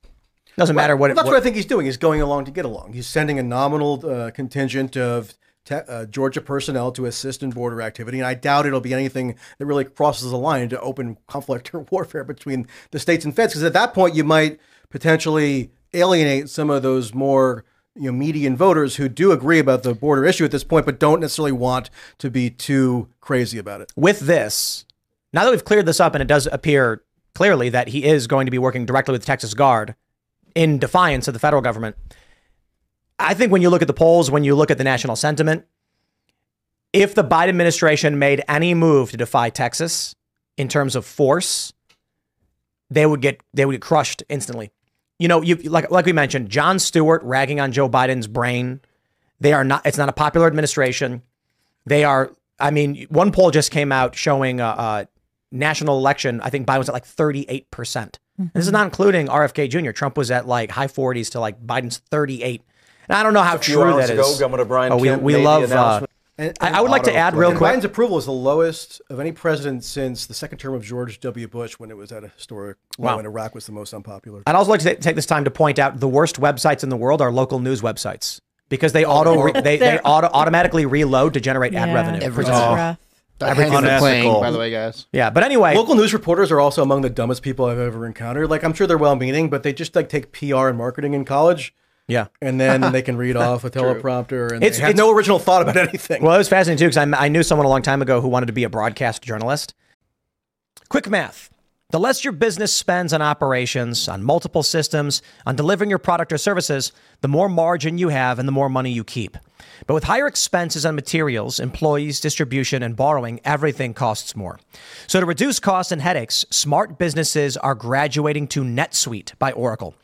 NetSuite is the number one cloud financial system, bringing accounting, financial management, inventory, HR into one platform and one source of truth. With NetSuite, you reduce IT costs because NetSuite lives in the cloud with no hardware required, accessed from anywhere. You cut the cost of maintaining multiple systems because you've got one unified business management suite. You improve efficiency by bringing all your major business processes into one platform, slashing manual tasks and errors. Over 37,000 companies have already made the move. So do the math. See how you'll profit with NetSuite. By popular demand, NetSuite has extended its one of a kind flexible financing program for a few more weeks. Head to netsuite.com slash timcast. netsuite.com slash timcast. That is again, netsuite.com slash timcast. And I was like, so you want to stand there and read copy? Like, you're not, it's the most brain dead job imaginable. Like, with even, weird vocal intonations, like tonight on such and such and such, I have to talk like I'm a crazy abnormal person and not Well, just I- communicate I- with you regularly. I once asked, uh, uh, uh, uh, uh, it, was, it was a kid in college that I knew, and they were like, I want to be a broadcast journalist. And I said, Why is it that you talk like this? Tonight, we saw a dog run across the street, Jim. And I'm like, Why do you talk like that? And they're like, We're, we're trained to. And I'm like, Why? Yeah, they teach it. Why? They Nobody teach talks standard like that. American speech. Yeah, They but teach but it. but but it's not standard American speech. It's like news broadcast dialect. It's a specific thing where it's like cartoonish speech. a I mean, dog no- was seen if the- running if met- across. the yeah, street. if you met somebody at like a cafe who was talking like that, you would think that they're out of their minds. Is it like- Actually, Howard Stern became popular because on the radio he mocked the radio version of that theatrical style Yeah. of intonation and just sounded like a normal person more or less. So he was kind of you know going against the grain, and I think it, you know people who are our age now. I mean, the only people who watch these local news stations are like petrified sixty-five year olds who don't know how to fully work the TV remote. So this is all they can come up with at like six thirty in the evening. This is you said it there. It's theatrical. That's the problem with this vocal intonation. Is they're talking with great enunciation, and the tone also is a form of enunciation. So you can hear like from a distance in a theater, you can discern what they're saying and when the when their emotions are changing, even if you're like seven thousand feet away. But on TV, it doesn't translate. The fact that I'm talking like this sounds like it gives me non-existent journalistic authority. Authority. Back to you, Ken. Maybe it's from radio. Like from Wow, back in this the show day. is Yeah. weird now.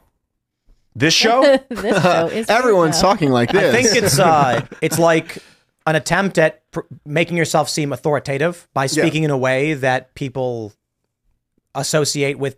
You know, if you talk that way, you're official. Also, it's Yeah, heightened. Like a lot, you know, whenever people do performances, performances are heightened. That's what you do. Like you go on stage and you speak, you know, carefully and with specific intonation. That's always what you do when you give a presentation. I got to be honest. Like, could you imagine turning on like your local news station and the guy's like, uh, "I'm standing here at the corner of 47th and Cicero. Uh, a man earlier had crossed the street and a car hit him. and said Uh, a man witnesses- earlier Dude, across the street. that's I would watch that. in college i did um the local i did journalism for tv2 at kent state and i was like the special reporter i got hired on and they're like all right we want to move you to sports and i was like all right so i was that guy i'd be like he hit it it went out to the left field that guy got it and dang he threw it far You're just sportscasting. Guy Guy went over to third third base too. I didn't know who they were. How many people were tuning into Kent's uh, Kent State sports? I didn't get the analytics. I'd love to know though. Dude, that's great. Yeah. They're But I was like, I saying talk the normal. uh, Super Bowl was the most watched uh, thing on television Did you guys watch Ever. it? since the moon landing. I thought it was ever. Since I thought it was the the most moon watched landing, broadcast ever. Since the moon landing, they said. That's crazy. Yeah, 123 million.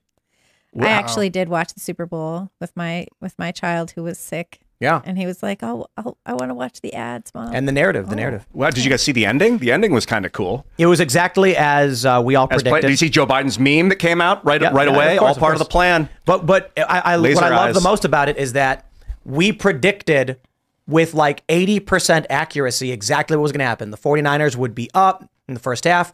The uh, Chiefs would slowly get ahead, but then it would the, the, the 49ers would push ahead. It would end up a really close uh, uh, uh, game. And then finally, in the last second, with the 49ers ahead, the Chiefs would turn it around. And that's literally what They let happened. the It guy score the touchdown. But uh, Just no, no, No, Kelce didn't. Kelce. Kelce. didn't get the game-winning No, touchdown, which Kelce. they He almost did. which which they engineered just so it's not two on the nose. No, no, no, no, no. The second to last play, they did get it to No, Kelce. Kelce got a big play toward the end, but he didn't get the game-winning touchdown. and they stopped him obvious. just before the touchdown, and then it went to Hardman, who ended up scoring. But let's let's I jump to took the that. Uh, I took that Biden meme photo with the you know the Yeah. laser eyes, Best- and I tweeted I tweeted it out saying this is what every Palestinian child sees as their last thing they see before they're blown up with a U.S. munition. Jeez. Yeah, someone was Uh, like let's jump to during the this- Haffa blowing up Haffa. Didn't they blow up Haffa? that Rafah, night? yeah. Rafah, Rafah Rafah. yeah. They were right bombing while Rafah. everyone was watching Which, the which Super is the Bowl. they're one place in out the far city. south they of bombed Gaza where they had the crossing. Well, the, the no the, the city, the city, Oh, Rafah. okay. That's the one place in the far south of Gaza where they had told That's where they told everyone Palestinians to go, all this yeah. time to go to avoid being caught in the crossfire. Now they're bombing that place. There's really no place left. Now. Well, they had hostages there. Right. Let's jump to this story. This is uh, a tweet, a story from NBC Boston. Jack Posobiec highlighting the rich white woman in New England who took in a family of Haitian migrants who says, It's great. It's like having your own personal chef. So uh, let me uh, play some of this story for you. Hi, Lisa.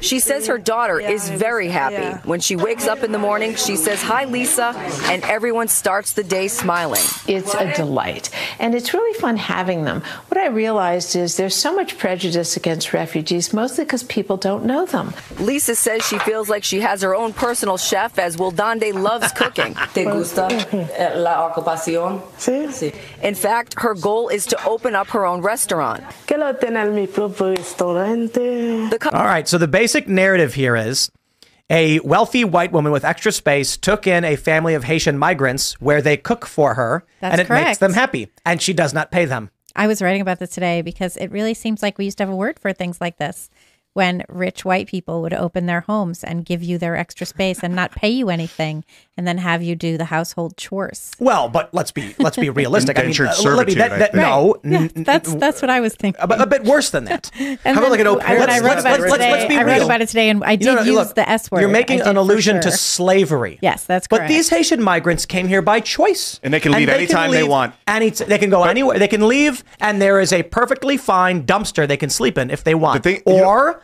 they can choose to live in the rich white lady's home and have shelter for their family, so long as they keep, you know, giving uh, exchange of their services. right. Well, Don't, that's don't yeah. pairs come from like Sweden and stuff in exchange for room and board and then taking care They of get the paid. children? They get paid, and they have special In immigration case? status. Yes. So uh, I a, few friends of mine 20 years ago were uh, au pairs, and it's a it's a program. You you get paid.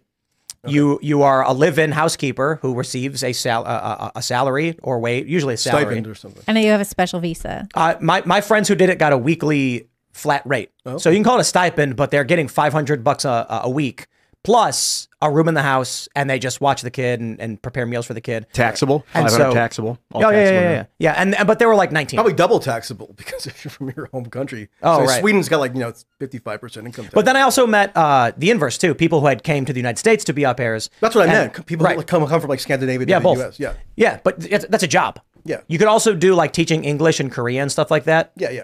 This isn't a job. This is No, this, these are people who came here illegally. A place to live. I think uh, this woman, uh, this she should be in prison.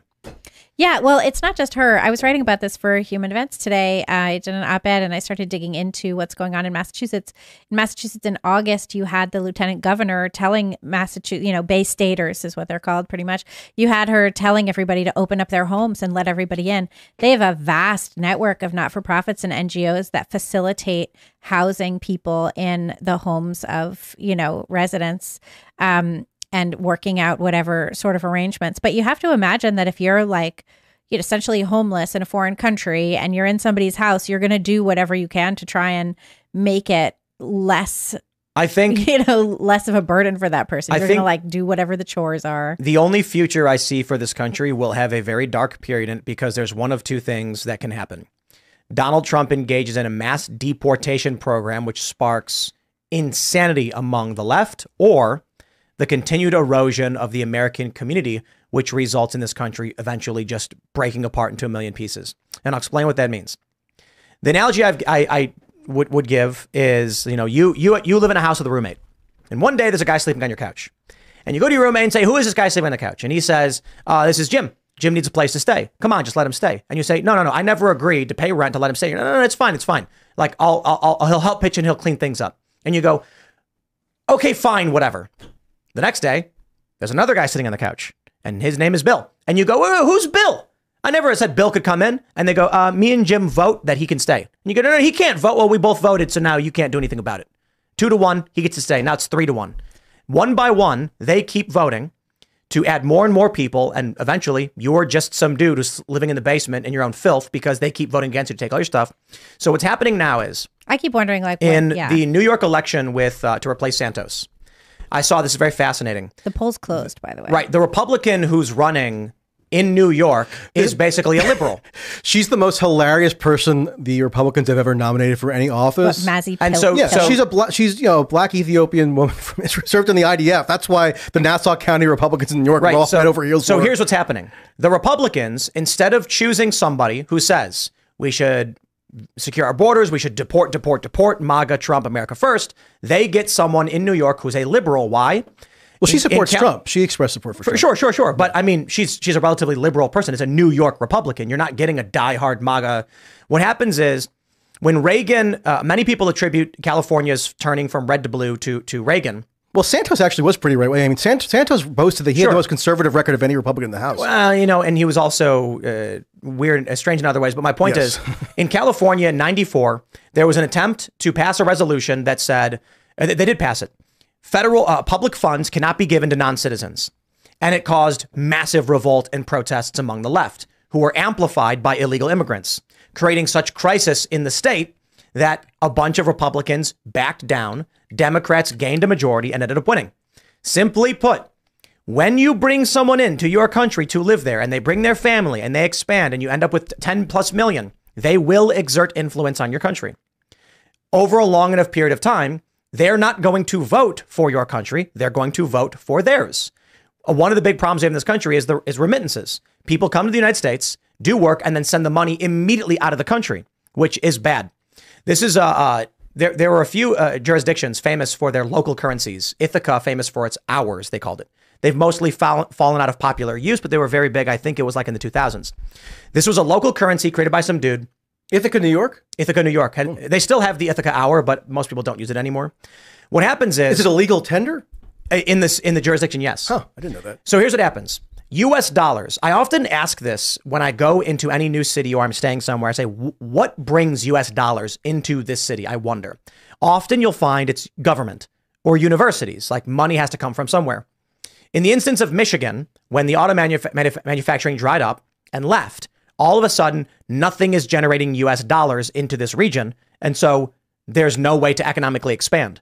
People can't afford the, the increasing cost of inflation because the state only has, let's say, a million dollars, uh, hypothetical number, in circulation with no new dollars coming in. But dollars are going out through import purchases. When uh, uh, when you buy a computer from a, from a foreign country, that money goes to that country. Figuratively, it's spent in the United States, but it's utilized by them in their country. That value leaves. Without money coming into an area, it will start to dissolve and fall apart. So local jurisdictions have, you know, uh, they tried to create their own currencies to supplement local trade to prevent the issue of dollars leaving the area. I think it's no longer in circulation in Ithaca, but it was Right. mimicked in a couple other cities like Ma- Madison, Wisconsin. It, not just mimicked, even before the Ithaca Hour. But I, I went there so- like eight years ago, and people were like, "Yeah, we have them. We don't really use them anymore." The guy who made it work, like I guess I don't know if he died or what happened.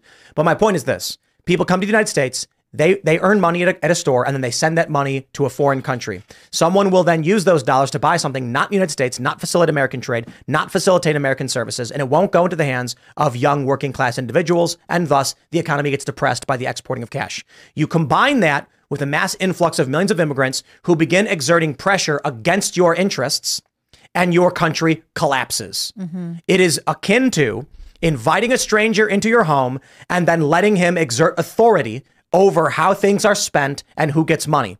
Over a long enough period of time, it simply put, the moment you and your roommate invite a third party in, that third party will subvert your interests. Whether it's by just telling your roommate what to do or by actually getting a say for some reason in how things are done. As Democrats have begun the push to allow non citizens to vote, and they are, Joe Rogan was talking about this like a week ago.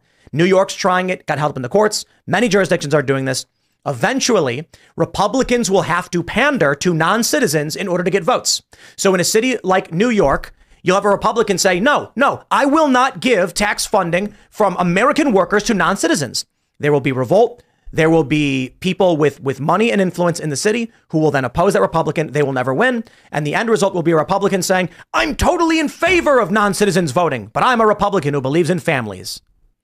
Yeah, non-citizens should never be able to vote in any election in the United States for any reason. And after this uh, this cycle of millions, 10 plus million flooding in, there are going to be jurisdictions where no politician would dare say that mm-hmm. because there's going to be a large base of the children of these immigrants and those who do have voting power who will say, if you enact policy that in any way makes it harder for me and my family, we'll vote against you.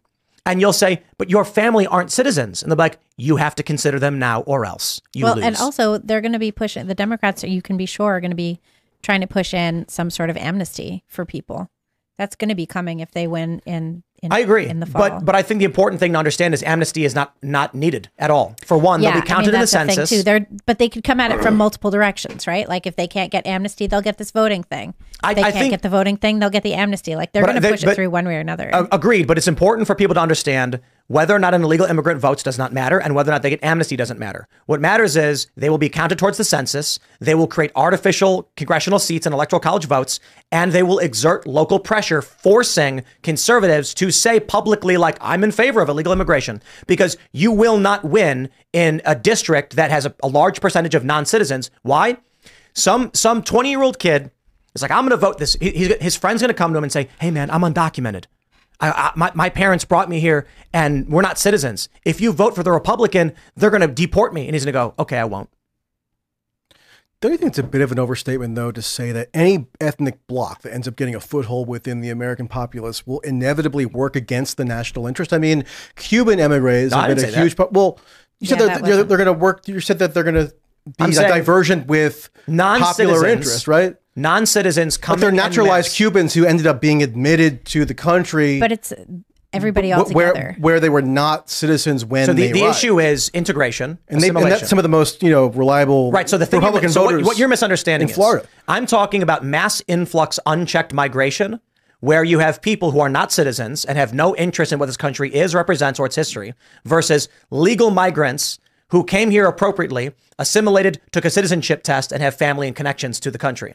But Cubans who came over in a boat didn't go through a standard regulated Right. I, I, I oppose that. naturalization process. Uh-huh. Right. So, you, so you you can that's fair to oppose it. It's been a controversial issue.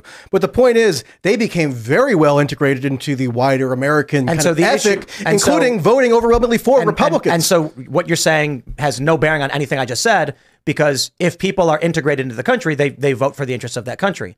People who are not integrated vote against the interests of the, country. but they concern is- integrated even despite coming illegally. what does that have to do with what I'm talking That about? was because there You're was so talking about the lack of integration for people who come illegally. because there's so many of it. It's, So it's what- about how many can integrate over a period of Okay, time. So it could be quantity. Yeah, that makes sense. Right, we're talking about millions of people over the past few years coming in with no ties to the community who are who are looking for Buffalo Wild Wings. That's an absolute quote from one of the migrants in the migrant caravan. They want Buffalo Wild Wings. They're not coming here because they're like this country will give me free speech. They're coming here because they're like, I want PlayStation. Quote. That's a quote from the LA Times. They interviewed someone in the migrant caravan. I want Buffalo Wild Wings. That's a quote. The the people fleeing. Aren't they basically saying I want more economic uh, opportunity? So let's just say there's a big That's difference between someone fleeing. the history of so there's a big the difference US. between someone fleeing Cuba because they're being murdered or gulagged, and someone who's like, we're going to get free stuff. Yeah, economic And when the- migrancy is not refuge. You don't seek refuge for bad economics. It's only for political persecution, things like that. Well, right. That's And why they wanted to raise the asylum standards so the people who are just coming for economic refuge would not be eligible anymore. Yeah, and she called them refugees. They're not. They're migrants. They're economic migrants. I think Well, she the be in refugees prison. legally. Well, these are these Under are current asylum seekers from Haiti. So They're, they're, Yeah, they're- so under current these law, are asylum refugees. seekers what are they seeking asylum from? It's from Haiti, which sucks apparently. But what sucks in it? in Haiti's a what failed. Haiti's, Haiti's basically a failed It's- state it's with like run a- by. Uh, I mean, wasn't the president gang- assassinated not and, long ago? and to be and to be fair, Haiti. Uh, I, I mean, in terms of the the the uh, bordering nations or or, or uh, closest nations, it's an island. I mean, it's a it's a por- portion of an island. It's one thing if someone comes from Africa through South America, through Central America to Mexico and to the United States. It's another thing if it's Haiti. Oh yeah, if So- they're coming right from Haiti, then I misspeak. Then if they're coming right from Haiti and there's gangs running it and murdering people in the street, then yeah, they are refugees. But that's, a different situation. No, no, no. That's not necessarily true. Somebody from Haiti isn't necessarily at risk of dying to a gang. Just Yeah. because your country's bad doesn't mean we just give you stuff. How do you quantify that? How do you Right. how do you figure it out? Whether they're actually if they're just taking advantage of political upheaval to go to a better place, or if they're actually fleeing from the upheaval. Well, like with Venezuela, like there's special immigrant visas for Venezuelans, and the Biden administration directly flies Venezuelans to the U.S. And now there's this whole issue in New York with like Venezuelan gang being being connected to like 63 robberies or something like that. And now there's some concern that they might be teaming up with MS-13. I think- I Venezuelans, think- that's another potentially Republican leaning ethnic demographic. Because remember, what they're fleeing, they're fleeing a left wing. But that, I don't care about Republican leaning or Democrat leaning. No, I'm just saying there's like there's a there's diversity in terms think- of the political inclinations of people who come to the country. and it's not America. And know. so, so, so, uh, no, it's fact. So Maybe I'll, I'll put it this sentimental, but hasn't America always been like a melting Um, pot? imagine you have right for, for I mean, people who integrate. I'm descended from people. Well, yeah, I'm descended from people who came from Ireland, Italy, who des- weren't necessarily thinking. So let's oh, say- I love the concept of America. They were coming for economic opportunity because they were peasants. and there was Europe. and there was a restriction on how many could come and when they could come and what they had to do. And historically, these people came and were like, "We're going to learn the language. We're going to go to school." And many of the migrants, uh, stories that you know actually was recently told by a very elderly person. They their parents refused to teach them their native language. They said, we, "You're only going to speak English," which is the opposite of what we're seeing now. So I think a better I analogy. think a lot of second, gen- second, third, fourth So generation analogy Spanish-speaking immigrants end up speaking English. A better, and uh, yeah, because of proximity, not because the parents are like, we're going to integrate. I think a better analogy would be like if you have five members of your family and you invite, and this lady invites someone in the house, that person will begin to exert influence. That person's interests are not going to be the kid going to college. It's going to be, what am I getting? Whether, whether they feel they're entitled to a lot or a little, it will be, what do I get? This woman is is cooking and cleaning. Uh, well, let's, let's just say cooking. I don't know, personal chef. And so she's going to eventually be like, look, I, I, I- appreciate you letting me stay here, but I'm cooking food for you and I get nothing for it. There will be uh, influence exerted. Let's now entertain the possibility this woman, what do you think happens if her family of five invites four more people in? Now it's 50 50. Now there's going to be fighting over who gets to use the bathroom and when. Doesn't matter who's entitled to the bathroom, who owns it. It's going to be a problem. Hey, look, I got to wake up in the morning. You can't be in the shower for 30 minutes. I need to take a shower. Plus, there's five people waiting. It becomes cluttered. Eventually, there will be competing interests as to who gets what resources. Imagine they had five more Haitian refugees, as they call them. Now they're going to be like, yeah, you get out. We got too many people here. There's 15 of us, and we vote you leave. That's just it. I guess That's what the I was question is: wondering Are too. there? Is like when do they get squatters' rights? You know, for her house. I guess the question is: when Oh, are there, she's a resident now. Yeah. She can't be evicted. when are there fi- the question might be when are there finite resources meaning when does the share get smaller and smaller and smaller that when more people come in there's too small a piece of the pie that it creates it creates upheaval or Well, so, like, let's It can happen slowly like- or it can like- happen all at once. If the power goes out, if there's a da- Well, power no, it's down, right. It's right now. a grid down thing. It's, every man for it's- themselves. It's, right now, and a carton of eggs is is is ten bucks, or or a pack of salami. I've been complaining about this nonstop. Fifteen bucks. Fifteen bucks for salami. It's like it's like thirteen twenty six. Okay, I'm mm. rounding up, but it was like six dollars a year and a half, two Yeah, years ago. real. It's getting it's getting nuts, and it's it's supply and demand. It's spending massive amounts of money and resources through our fractional reserve banking system on a tremendous influx of non citizens who are being handed debit cards. Our tax dollars figuratively, being spent to facilitate the trafficking of, of non citizens coming through the border. It is not a boon on our economy. When I'll put it this way a, a viral video from Gen Z of a five by 11 uh, apartment in New York City with no bathroom. It has a sink in it and it's $2,000 a month. And they're like, this is what Gen Z can afford these days. If you're lucky, they're putting non citizens in luxury hotels paid for by the state. And you get a TV, a bedroom, and a bathroom. And it's an a studio too. and an Xbox. How I'm about lucky that? if you get a bathroom. I no, had a no, no, toilet no. in my kitchen once. The well, no, I luxury, looked at that apartment. the I didn't take luxury it. hotels have bathrooms. Oh, that place, yeah. The Gen Z apartments don't. No, you got to walk so, down the hall. I've never even been to a hotel that has Xbox. What the hell? Well, No, they're- the they're- shelters have the shelters. Xbox. But the question then becomes, why is games it that American citizens who are trying to start families, get jobs, and and get places to live on their own have to live in five by ten boxes, and non-citizens are getting Because luxury they had hotel it easy growing up, Tim. They got a leg up. They can work. They can figure it out on their own. That's the is mentality. I think. This is the point of finite resources today. We do not have enough to give homes to our own children right now. Why the are we giving it to non-citizens? Well, yeah. The other thing too is you hear the government officials in Toronto and New York and Massachusetts all saying to people, "Hey, if you have extra rooms, just open your homes, open your homes to these, you know, immigrants and have them come live with you." It's like who in Toronto, New York, and Eastern Massachusetts has extra space? Rich I- people have extra space. Right. I, I hope that the next thing we hear from this woman is that she gets into a, uh dispute over residency with the migrants who claim that they're legal residents who can't be evicted. And then, because I'll uh, look, after I think 28 days, you're a legal resident who can't be evicted no matter what. They can then claim she doesn't pay rent. And her argument is going to be I am a legal resident and our initial agreement included no rent free. Well, and the NGOs also that facilitate this kind of thing, um, they're saying, oh, you can decide how long you want these migrants to be there, but not really, not by actual law and not by tenant law in Toronto, New York, or Boston. She's going to be like, it was really great having you here. I, I think you guys should find a new place now that you've been here for a long time. And they're going to say, we have nowhere to go and we're not leaving. Right. Why would they? resources have always been finite, but my hunch is that there have been times in American history in the past where economic conditions were worse than they are today, and yet an inflow of immigration was still tolerated. Look, I've never actually been ideologically in favor of immigration or really even opposed to it. Again, neutral for better or worse.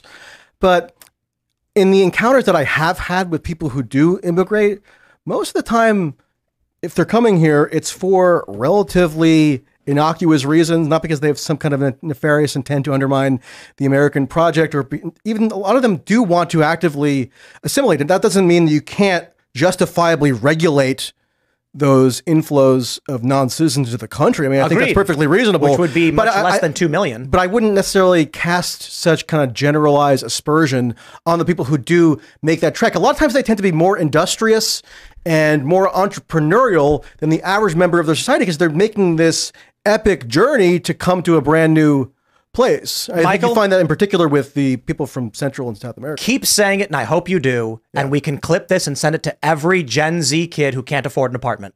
No, I get it. The advocacy of someone to say these industrious people are enriching the community and are going to get for free what you should have gotten. No, I'm not What- saying they should get for free what, what you've gotten. I'm just saying that in terms of their character traits. They're good people. Yeah, and, and, you know, it, it's great that they're coming here and taking from you. the problem is it's tough to tell if they're But it's not industrious them or who- not, and it's, not, them really who's a, taking it. I mean, they're they're utilizing the opportunity. if there are 10 houses on a street and there are 10 young people and you bring in 10 non-citizen criminal immigrants Right. there is going to be a competition for those gen z americans over which house goes to whom maybe the answer is just billboard houses. that is Who's gonna do it? Part of it. That who's is going to do it where's the, the prices of wood and steel have been skyrocketing graphene. Government So- can subsidize it. So so the government takes from everyone else to pay for the criminal aliens they allowed in how about this we say hey I mean, the guys, government used to create a huge amount of public housing. That was like the I got an idea. housing boon after World War II. let's stop bringing in millions of non-citizens and actually support the younger generation and allow them to live comfortably that's reasonable. and inherit the Again, American I'm not dream. a zealot one way or another on this. Yeah, I think you can't tell if they're um, industrious or not. That's the problem. A lot of people are. A lot of people could be covert military,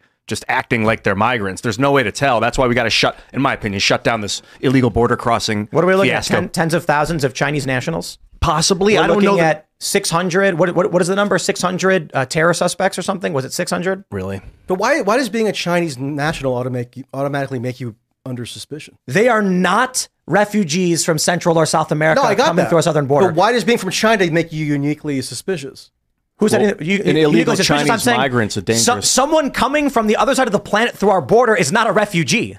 No, that may be true. Yeah, I'm just saying. but they're like- a criminal alien.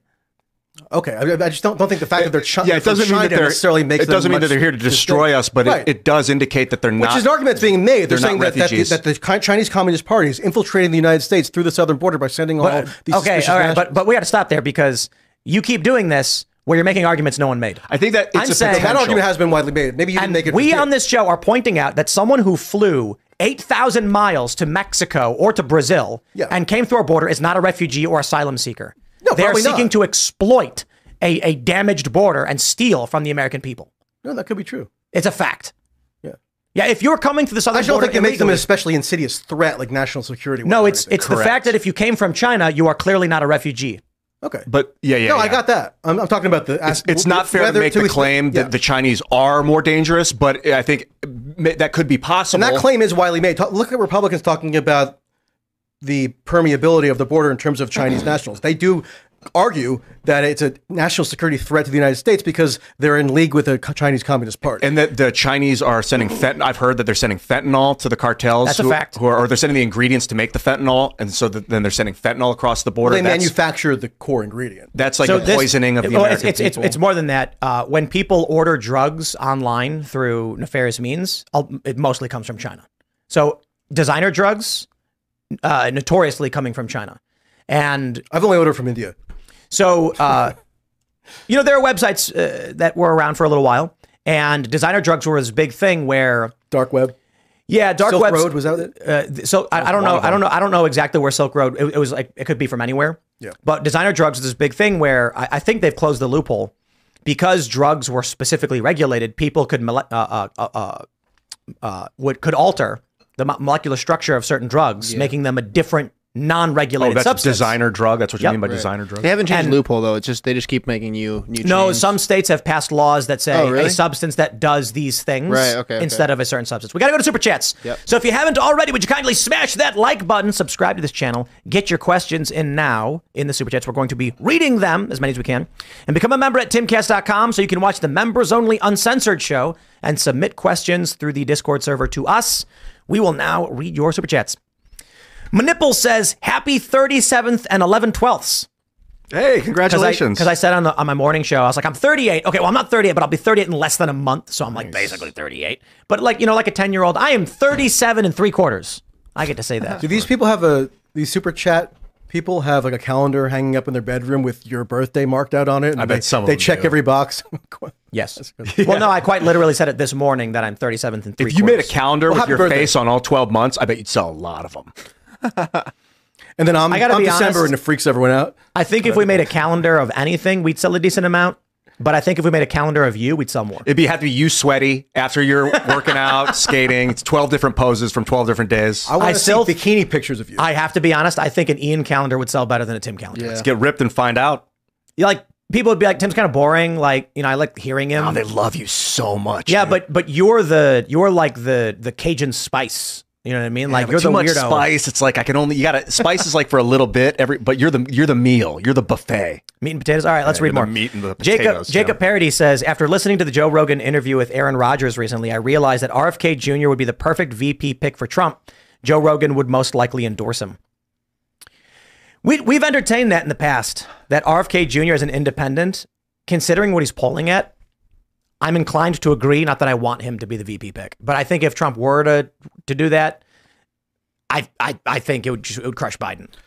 I tweeted out a clip recently from a Trump speech that RFK actually reposted and used it as a basis to directly go after Trump, at least more directly than I had seen in a while or maybe ever in terms of RFK attacking Trump. So I really doubt that's in the cards. I think both parties don't take fondly to independent parties or both two main parties don't take, take kindly to third party challengers because especially in the case of RFK Jr., it's not exactly clear from which candidate he draws more support. Oh, it is clear. No, I, I think it's mixed if you look at the polling. Sometimes it's slightly more Biden, sometimes slightly more Trump, If and you- it could vary based on the state. If you go through RCP's average and 538's polling average, uh, Kennedy is polling polling two to one from Democrats or more. Trump's Trump's base is solid at, at, at like 40 to 44 percent. Yeah. So any voter that's going to come out of that's not ditching Trump, unless it's like a swing voter as it was, but it's typically uh, three to one or two to one Democrat. And I think it's mixed. I just and- just just just track the polling. I, I have. yeah, I, mixed. I'll- we can pull up I right think it's now. slightly more of a Democratic lean in terms of who, who it draws from, but different polls show different things. And once polarization kicks in when the election approaches, meaning people who are more um, reticent about supporting one of the two major party candidates end up quote unquote coming home because they don't want to th- so-called throw away their vote, then you're going to see probably the third party support diminish across the board, not just RFK, but the other candidates. At least that's been the historical trend. That, and that makes a lot of sense, but I just don't I don't see a reality in which Trump supporters are like, well, I might vote for RFK instead. No, I agree. Biden voters are like, I don't want to vote for Joe Biden. they don't really know what to do with RFK because the reason why he got so much attention within the past year or so was because he was at least ostensibly supposed to be running against Biden in the Democratic primary. So Right. we saw a lot of conservative Yep. media really giving him a lot of hype attention because they wanted to just stick it to Biden, right? Because there would be an inconvenience for, for Biden who wanted to run uncontested. Now that he went independent, it's less clear like whose partisan interest he necessarily serves. Yeah. I would love to see uh, RFK Jr. and Trump reconcile their positions on you, on Israel, though, because I think actually RFK is probably more stridently pro-Israel than even Trump, who boasts about being the pro, most pro-Israel president of all time. Let's read more. We got yes, man. He says skibidi toilet for president. Skibidi dum dum dum yes yes. Ooh. Those videos are just completely insane, by the way. But Yeah, I I love I, I. I love the increasing unhingedness of what they are. Yeah, it reminds me of um, remember How to Basic. Yeah, yeah, yeah. And it's funny because like all the Gen Z people who are like, "Ha, skibidi toilets," like, bro, you guys got to check out How to Basic. Do you know what that is? No. So it started on YouTube, and it was like how to uh, put toilet paper on, and then it's like a hand, just a single hand filming, and it like takes the roll off and puts toilet paper on. That's it. Then it's like the next video is like how to you know uh, like uh, clear a toilet, and it's just you know putting the plunger in, plunge, plunge. How to open an umbrella. It's like very simple over time, they became increasingly more and more unhinged until it was like how to yes, I know, don't, don't. And it's a guy going, and he's smashing eggs and breaking windows and knocking. It, wa- you got to, you got, it's just like over a long period of time, it got crazier and crazier. It was brilliant. Yeah, that was like the Does still golden era of? YouTube. Yeah. Yeah, I think it's. I think this is still online. Yeah, I know. How to- Max what's it called? How to- How to Basic.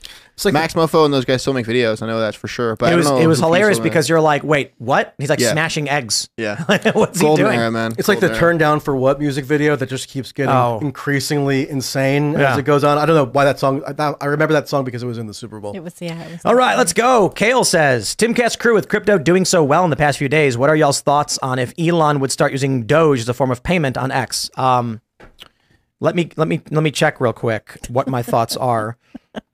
My thoughts are um, Elon, please do it. I have nine thousand Doge. How much is that? it was a lot more before. Yeah, it is biggest seven hundred and twenty-eight dollars worth of Doge, and I don't know why I have it. It's just I do, and I bought it a long time ago, and I, I just didn't care. I bought it was it was worth absolutely nothing. Feels like it became worth a whole lot. thousand one hundred thousandth of a cent at one some point. I Yeah, was I- like, I- what I- a trash coin. I bought it when it was worth nothing, and then it jumped up to what did it what did it get it's to? eight cents I don't right now. Oh, what was it because height? didn't Elon tweet to buy it at one point? or yeah, something? like it was kind of like a, a culture years jam. It's like, a meme just- thing, right? yeah. Wasn't Doge- like- There's Coin. nothing behind it. It's not a good token. Like it doesn't. I don't think it really has any value other than just that it's. what was it at fifty cents? I mean, I could be wrong. If there's Doge experts out there that want to clarify, uh, oh, it was Yeah, up to 57. 68 cents. 68. on May 7th of 21. I bought it a long time ago, and I don't think I bought it at speak. I think I bought it slightly after, It and it jumped from- up, and I just ignored it completely. It went from two thousandths of a cent to 68 cents. I mean, what is that? A 10? I can't. uh Didn't Elon X? Musk make the Twitter logo briefly the Doge Did icon? Or anyone remember I that? don't know. I can't I say this. misremembering that? I think he, I- I, think I- happened. I will not give anybody financial advice, but uh, I was I, I was in Bitcoin when Bitcoin was seventy cents, and I like to tell this story about how I almost bought six thousand uh, s- uh, Bitcoin But my friend convinced me not to do it. At the time, it was 70 cents. It was like five, five some thousand dollars worth of uh, uh, Bitcoin I was going to buy. Back then, in order to buy it, it was extremely difficult. You had to basically meet someone in person and have them watch them do the transfer. Mining was substantially easier. And uh, when Bitcoin reached around five bucks, I got excited and sold, and I had like a couple hundred bucks, and I was like, "Yeah, this is awesome." There's no reality in which I would have bought thousands of Bitcoin and then not sold at 20 bucks. It would have been insane. I would have been like, "I got 50 grand. This is crazy. What do I do?" And if I had it now, I'd be like a billionaire or whatever. But uh, I will say this with no advice to anybody I am happy, despite the fact it hit $100 and everyone said, You missed the train. I was like, wow, a hundred bucks. If only I'd actually bought it. Now tell my friends, I almost bought thousands, six thousand. Imagine where I'd be at six hundred thousand dollars if I had if I had bought it and waited. Then when it got to 10k, I was like, oh my god, how much money would I have had? It's almost at 50. So when Bitcoin hit 13, I was like, you know, every time Bitcoin jumps, I say the same thing. Oh my god, if only. So I just bought a bunch. Zuby, Now it's now it's at 50,000 and I'm like, wow. I, I think Zuby tweeted out that he expects it to be at 1 million, but Yes. that that 1 million will be worth what's worth 300,000 today He's because right. of inflation. So that was kind so of funny. Uh, one Bitcoin has eight decimal points behind it. It is effectively going uh, going to be a million dollars. I predicted this, and I'm not the smartest guy on Bitcoin. Max Keiser has predicted, I think, more than that. Max has been predicting somewhere around 200k relatively soon. Something called the uh, what is it? The halvening happens every Yeah, couple of years. April. It'll it's happen in happening in April, which means the cost to produce a Bitcoin is going to, I believe, double. Is that correct? Mm-hmm. Yeah. Yep. That means that the people who are utilizing this will have to spend twice as much money, which means when a product costs more, has to be sold for more. The miners will then hold on to it. Then this will cause a strain in the market. People who are trying to buy or trade with it. El Salvador, as a nation, needs to do this, which means there is a weight to the to the value of Bitcoin. It will it will have to go up. Now, I'm not recommend, recommending anybody do anything because I have no idea what I'm talking about. All I can say is I bought a bunch of Bitcoin when it was at 1300 bucks because I was sick and tired of being like, I missed the train, I missed the train, I missed the train. How could I have been at Bitcoin when it was 70 cents and I didn't buy it? And now here I am looking at Bitcoin at $1,000 thinking the exact same thing. It's too expensive. When it was 70 cents, I said, who cares? It's worthless. When it's $1,000, I'm like, it's too expensive. And I said, no, I'm buying it. And I bought it. I'm very happy. And I think that one thing people got to know about crypto is you don't have to buy one Bitcoin. You buy a percentage of a product that may or may not go up. So if you buy $2 worth of it and it goes up by 100%, then you make $2. So it's just really about the percentage of growth that you're investing in. I'm looking at El Salvador as a nation using Bitcoin as a national currency. Uh, rumors Argentina may do this under Milei. There will be an expansion of this. It's it's almost like if the whole world decided Bitcoin was worthless, El Salvador as a nation would still be using it, and it would still have value in El Salvador. So there's a weight tied to the value of Bitcoin now, forever, basically. Does El Salvador does it still tie its currency or peg its currency to the U.S. dollar? Because Milei, I know. Okay, well, and Milei, I know, made one of his campaign pledges to remain within the orbit or the ambit of The US American dollar. the U.S. dollar, as like an ideological principle. I think, uh, you know, what happens is every time Bitcoin does a big spike, it has a drop off, a point when miners and other uh, interested parties are like, okay, the price is up, we're going to sell and, and pull our profits, and then it drops down again.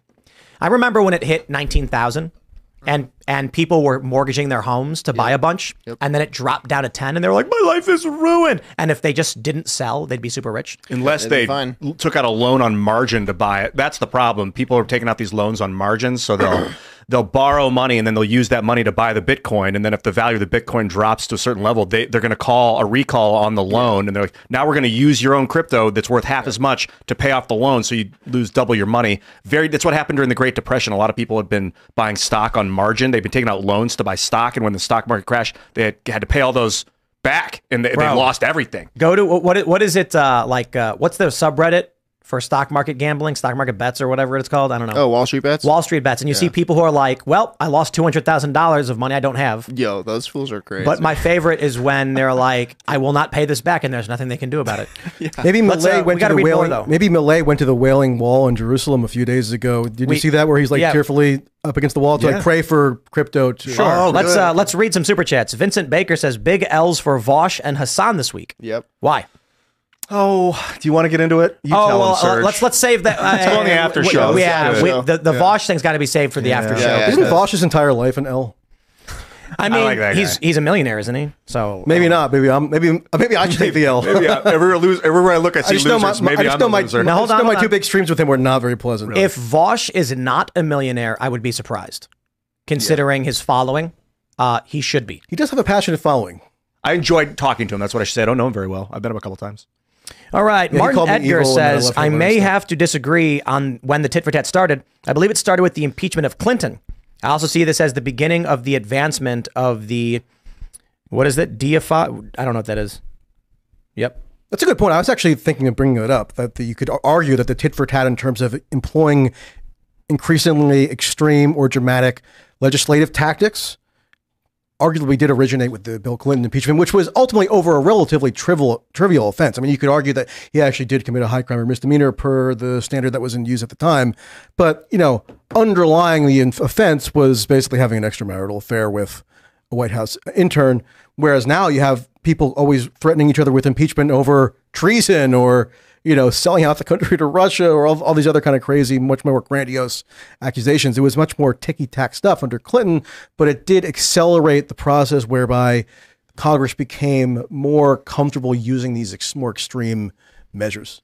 All right. Void Raptor says, when the new studio is up, will we finally get Timcast in the kitchen cooking show?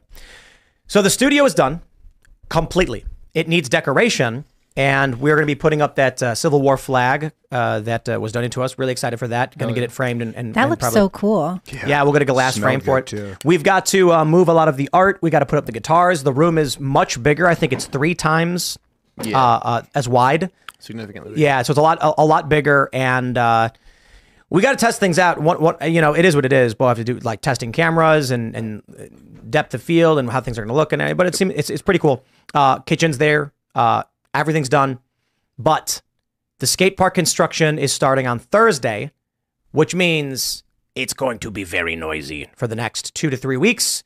So we could literally go there right now and do the show. And dusty, probably. Oh yeah, a lot of wood, Sawdust sawdust. It's gonna be a big cleaning. So we're looking at three weeks. Uh, we were actually we didn't know when the skate park construction was going to begin, so we were actually planning on going. And then we would be like, as soon as the construction starts, we'll have to figure out what to do about the noise. But then we got the call that they're like, we're going to start the construction this week, and we're like, okay, I guess we're going to wait. Yeah. Just let them work overnight. Are they, are they going to work Yeah. overnight? Will But we need uh, we need decorations in the kitchen. So we actually, in the meantime, while they're doing skate park construction, we should have uh, there's a there's an additional studio underneath the new IRL studio, which is going to be like a lounge style, sofa style podcast room. So we need that to be designed and set up, posters, art, things like that, and that has to get done ASAP. So we need someone to do it. But in the meantime, Yeah. we are really we're good. ready to go. I'm excited about it. And uh, we uh, may do a cooking show. I don't know. Maybe we'll just film me Ian making lentils. Oh, that sounds good. Yeah. Sounds It's delicious. like every week a different lentil recipe, but it's basically the same thing. red lentils. Red lentils, man. Let's grab some more super chats. James Lamb says, My cousin's house just burnt down. Her husband is sick and not currently working. Any help will be greatly appreciated. Give, send, go, Crystal Day. Good luck, sir. Sorry to hear. Uh, I hope everything uh, works out well. Man, best of luck. The SIG P says no need to halt the funding. Make Ukraine pay back all the money, or we let Russia take all of Ukraine. You guys heard what Trump said, right? That some uh, you know NATO president said, if we don't pay, will you defend us? And he says, no. In fact, I'll encourage Russia to do whatever the hell they want. Everyone freaked out. That was I the most it. absurd freak out. It's so tedious at this point. People forget in 2016, in the 2016 campaign, there was an identical freak out that lasted month. I mean, it really flared up in the summer of 2016 and just continued in perpetuity beyond that, where it was just assumed that Trump was going to sell out the NATO alliance to Russia, that he was going to abandon Ukraine, that he didn't actually you know, believe in the integrity of the NATO collective defense pact. Trump didn't do a single thing over four years to undermine NATO at all. In fact, he brags that he used negotiating tactics to extract additional funding commitments from NATO member states. Great. So Trump is uh, brilliant for NATO. I mean, they should love him, except, but people are get wrapped up in this completely fact-free hysteria that's divorced from what Trump actually did in office. That's what drives me crazy about this current Trump campaign. People who both hate Trump and love Trump are dealing with like a fantasy version of Trump. It's not 2016 where we'll have to speculate about what he would do if he was in power. He was in power for four years. He actually armed Ukraine. He extract. He, he strengthened NATO. He brags about it. So the idea that you have like David Frum and these think tank people flipping out because Trump made some offhand remark recounting an anecdote, it just doesn't line up with what he actually did when he wielded the power. I mean, Rock- Trump is an American hegemonist, and NATO is a vehicle of, of preserving and expanding American hegemony. Trump doesn't have the liberal pretensions of some of these European, you know, uh, uh, uh, technocrats and stuff. But Trump is for maintaining American supremacy, and NATO is a means by which to do that. So the idea right. that he's going to abandon NATO is ridiculous. Sorry about my rant. Let's read more. Rock Bra says here in Brazil, to house someone in exchange for work is slavery by law. Wow. That's crazy. Dreamcast Knight says Massachusetts will probably make housing migrants mandatory. After all, no Second Amendment. Then three followed really fast, I guess. Is really getting out of hand, didn't it? It's funny, yeah. No Third Amendment, right? The government's going to be like, we're going to use your homes to quarter non citizens, but they're not soldiers. Right. although I was Although, thinking about that. Like that does violate the third. It, it does. It's, yeah. So 'Cause uh, it's still quartering. I believe I believe the Supreme Court ruling on the Third Amendment because we talked about this a long time ago was that the general concept of the Third Amendment is not quartering soldiers; it's the government using the private homes of, of citizens for its for its you know whims. Yeah, I think there's only been one ruling on the Third Amendment, and it might have been the one you're talking about. It was like a long time ago. I'm yeah, not they're- sure. they were like the, fo- the founders intended to prevent the government from using someone's private home for government. What about their private affairs. business? Same thing? Like their hotel? I'd assume, yeah.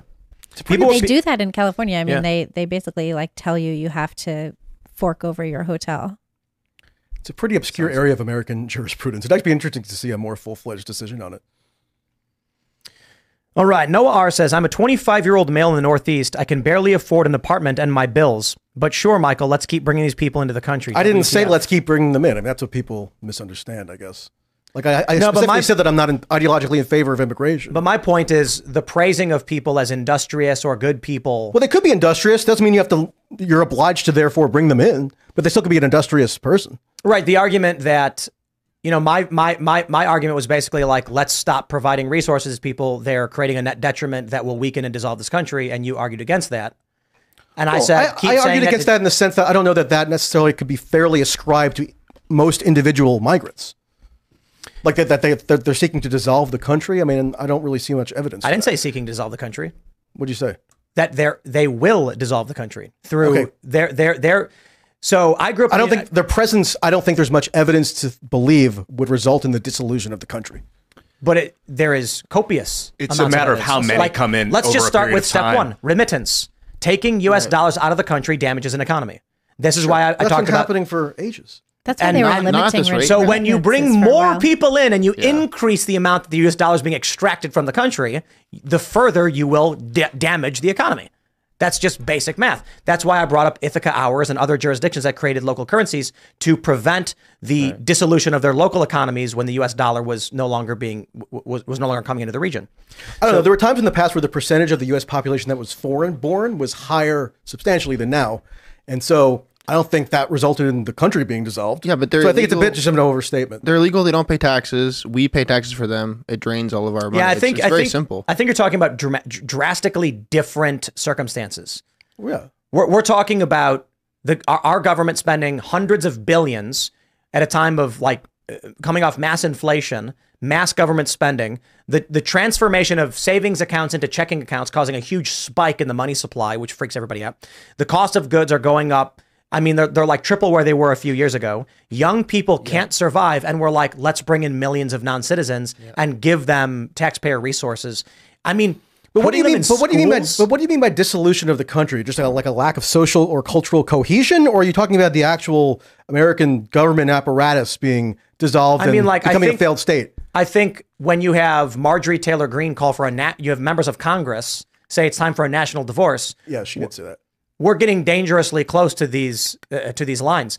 When you have uh, California getting some estimates as high as five to seven extra electoral college votes and uh, seats in Congress, like you're getting to the point where there is shattered confidence in what the United States is and does.